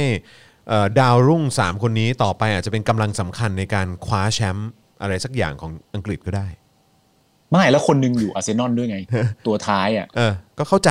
ใช่ป่ะ ก็ ซา ถึง ก้าคือตัวท้าย สำหรับกูอ่ะกูมองว่าอันนี้มันอาจจะเป็นจุดแบบพลิกพลิกผันก็ได้นะ คล้ายๆแบบ ใช่ คล้ายๆเบคแฮมอ่ะ เออ ตอนที่ไปเตะซิมิเน่อะ ใช่ ใช่ไหมเออ แล้วก็ต้องหลังจากนั้นก็ต้องเป็นโคตรกับตันตั้งใจเล่นมาก ใช่ ซึ่งซึ่งถ้าถามกูอ่ะกูว่าแบบนั้นอะคุ้ม คุ้ม เออ เพราะในความเป็นจริงแล้วอ่ะการยิงจุดโทษไม่เข้าอ่ะ มันไม่มันไม่มีใครโทษกันอยู่แล้วแหละ อืมคือการแพ้ มัน การแพ้หลาย ๆ ครั้งคุ้มนะครับ แต่ว่าอันนี้เราพูดถึงคุ้ม เกมกีฬานะครับ เราไม่ได้พูดถึงประเทศนะครับ เออนะครับผม ผมอันนี้ต้องรีบดัก ถ้าประ ก่อ เท น ศเนี่ย ผมต้องรีบดักก่อน เออ เพราะว่าไม่งั้น ครับ เดี๋ยวเดี๋ยวคนจะแบบว่าเวลาเราแพ้เราก็แพ้ ใช้ตรรกะ ด้วยกัน เดียวกัน อะไรแบบเนี้ยไม่ได้ฮะอันนี้อันนี้คือใช้ไม่ได้กูเสีย ไม่ได้ ภา ไม่ ษี ได้ อันนี้อันนี้บอลนะฮะอันนี้บอลอันนี้เป็ บอน ล เอน บอล เตอร์เทนเมนต์อันนี้เป็น ครับ เป็นแบบเอ่อเลเยอร์เป็นแบบว่าเหมือนเขาเรียกว่าอะไรนะ เหมือนแบบการผ่อนคลายฮะเออครับผม ใช่ครับ เป็นความบันเทิง คือ ฮะ ถ้าสมมติว่าในในภายภาคหน้าแล้วจะมาใช้ว่า ขนาดฟุตบอลน่ะ เวลาที่เขาแพ้อะเขายังกลับมาสู้ต่อแล้วเขาพัฒนาศักยภาพตัวเอง นี่ชิคาโกบูนี่เคยแพ้ให้กับทีมนี้ หลังจากนั้นไมเคิลจอร์แดนก็กลายเป็นนักบาสที่เก่งที่สุด เหล่านั้นเนี่ยมันคือสปอร์ตอีเวนต์ฮะ คือตักกะแบบนั้นอะ คื คือ อ คือคือคือกรุณาอย่าเอามาใช้นะฮะเหมือนเหมือน ใช่ แบบอะไรนะไอ้กัปตันเรือฮะเออ กลับมาตันเรือไม่ได้เลย ฮะ กับตันเรือนี่ไม่ได้เลยครับห้าสี่สามสองกับตันเรือคนหนึ่งไม่ได้ ฮะ ไม่ได้ฮะ ฮะ นี่ก็เป็นอีกอย่างหนึ่ง ฮะ เข้าอันเดิมนี่ก็คือถอยไม่สุด ครับ นับหนึ่งสองสามแล้วกับตันเรือคนหนึ่งว่าเริ่มมาก็ให้เขาบริหารประเทศอย่างชอบทำเลยแว่ตายแล้วทำไม ไม่ได้ อะ แล้ว มั้ง ไม่ได้หรอกมั้ง อย่างเงี้ยไม่ได้มั้งเออไม่เอานะ ไม่ได้แล้วมั้ง ไม่เอานะ อย่างนี้ก็อย่างนี้ระวังก็พิมพ์ไปคนหาเป็นสลิมขึ้นมา เออ ตกใจ นะเออ จากแบบเป็นคนธรรมดาอยู่ดีๆเนี่ย พิมพ์อย่างนี้ขึ้นมาเนี่ย โอ้ไม่ได้ คนหาเป็นสลิม ใช่ เรื่องใหญ่นะ ไม่เอานะไม่คุ้ม เอออื มครับผม รู้ว่าไม่ได้อยากเป็นหรอก ใช่ คุณ ใช่ ผมผมรู้ว่าสลิมก็ยังหาเหตุผลไม่เจอเลยว่า เออ เจ็บเพราะคำว่าสลิมทำไม แต่มันเจ็บใช่ไหม ล่ะ แต่พอมันเจ็บแล้วก็อย่าไปเป็นดิ เออ เออ อย่าเป็น เริ่มต้น ดีกว่า ก็ไล่มาเลยว่า เออ 22 รัฐบาล มี ครับ การที่2พฤษภา มีการทำนั่นนู่นนี่จน เออ กระทั่งประเทศดำเนินทางมาถึงตอนนี้ ผ่านม 44 ผ่านการจัดตั้งสว ผ่านการจับคนเข้าคุกอะไรต่างๆกันานาถ้าเริ่มมาอย่างเงี้ย คนก็อาจจะไม่กล่าวหาว่าเป็นสลิม อืม แต่ถ้าเริ่มกับตันเรือเลย เป็นสลิมก็มาตกใจเลย เข้าเมาแมนเข้าเมาแมนอืมไม่เอา เข้าเม่าแมน เข้าเมาแมน ไม่เอา ไม่เอานะไม่เอา อะไรเนี่ยกับตันโจสเปโร่ จับทันโจสเปโร่เออ อะไรก็ไม่รู้ไปเรื่อยอืมนะฮะอ่ะโอเคนะครับ ทีมเศรษฐกิจ เรียบขร้อ อย งรัฐบาลตอนนี้คือใครนะครับ ข่าวจาก The Standard บอกว่า CP เริ่มฉีดซิโนฟาร์มให้พนักงานแล้วคำถามคือทำไมไม่ฉีดซิโนแวคคะอ๋อสงสัยเขา ครับ CP เขาเป็นบริษัทเอกชนใช่ไหมเขาคงไปติดต่อ ใช่ กั ครับ บทางเอ่อราชวิทยาลัยจุฬาภรณ์นะครับที่เขา อ่า ที่เขาดูแลการฉีดวัคซีนของแบบบริษัทเอกชนอะไรหรือว่าหน่วยงานเอกชนที่มีความต้องการเออนะฮะอยากจะ ครับ ฉีดวัคซีนตัวนี้อะไรอย่างเงี้ยเออนะครับ อืม ก็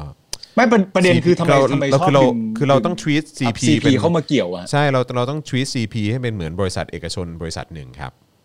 ใช่ครับ นะครับ เหมือนกับทุก ๆ บริษัท ใช่ ในประเทศไทย นี่คือเป็นบริษัท ใช่ใช่ เอกชนที่ ใช่นะครับ ที่รู้สึกว่าวัดล่าสุดก็ที่หนึ่งอีกแล้วนะ ใช่ไม่แล้วอีกอย่างก็ ใน คือ แง่ เรา ของ เรา ความ เรา ร่ำรวย เราต้องแฟร์ไงเพราะเราอยู่ในสังคมประชาธิปไตย อืม ใช่ไหมฮะทุกคนก็ ใช่ นะฮะมันก็เป็นทุกคนเหมือนกันไงใช่ไหมเอกชนก็ อ่า เอกชนเหมือนกันประชาชนก็ประชาชนเหมือนกันใช่ไหมฮะคน ใช่ ทุกคนเท่ากันเพราะฉะนั้นคือเราก็ต้องใช้มาตรฐานความเป็นประชาธิปไตยใช่ไหมฮะอืมครับ ใช่ใช่ใช่ อืม อันเนี้ยคือคำพูดของคุณเนี่ยผมชอบมากเลยนะ เพราะว่า ครับ มันก็เป็นคำพูดเดียวกับคุณแดกธนกร อ่าใช่ใช่ ช ใช่ อบ ใช่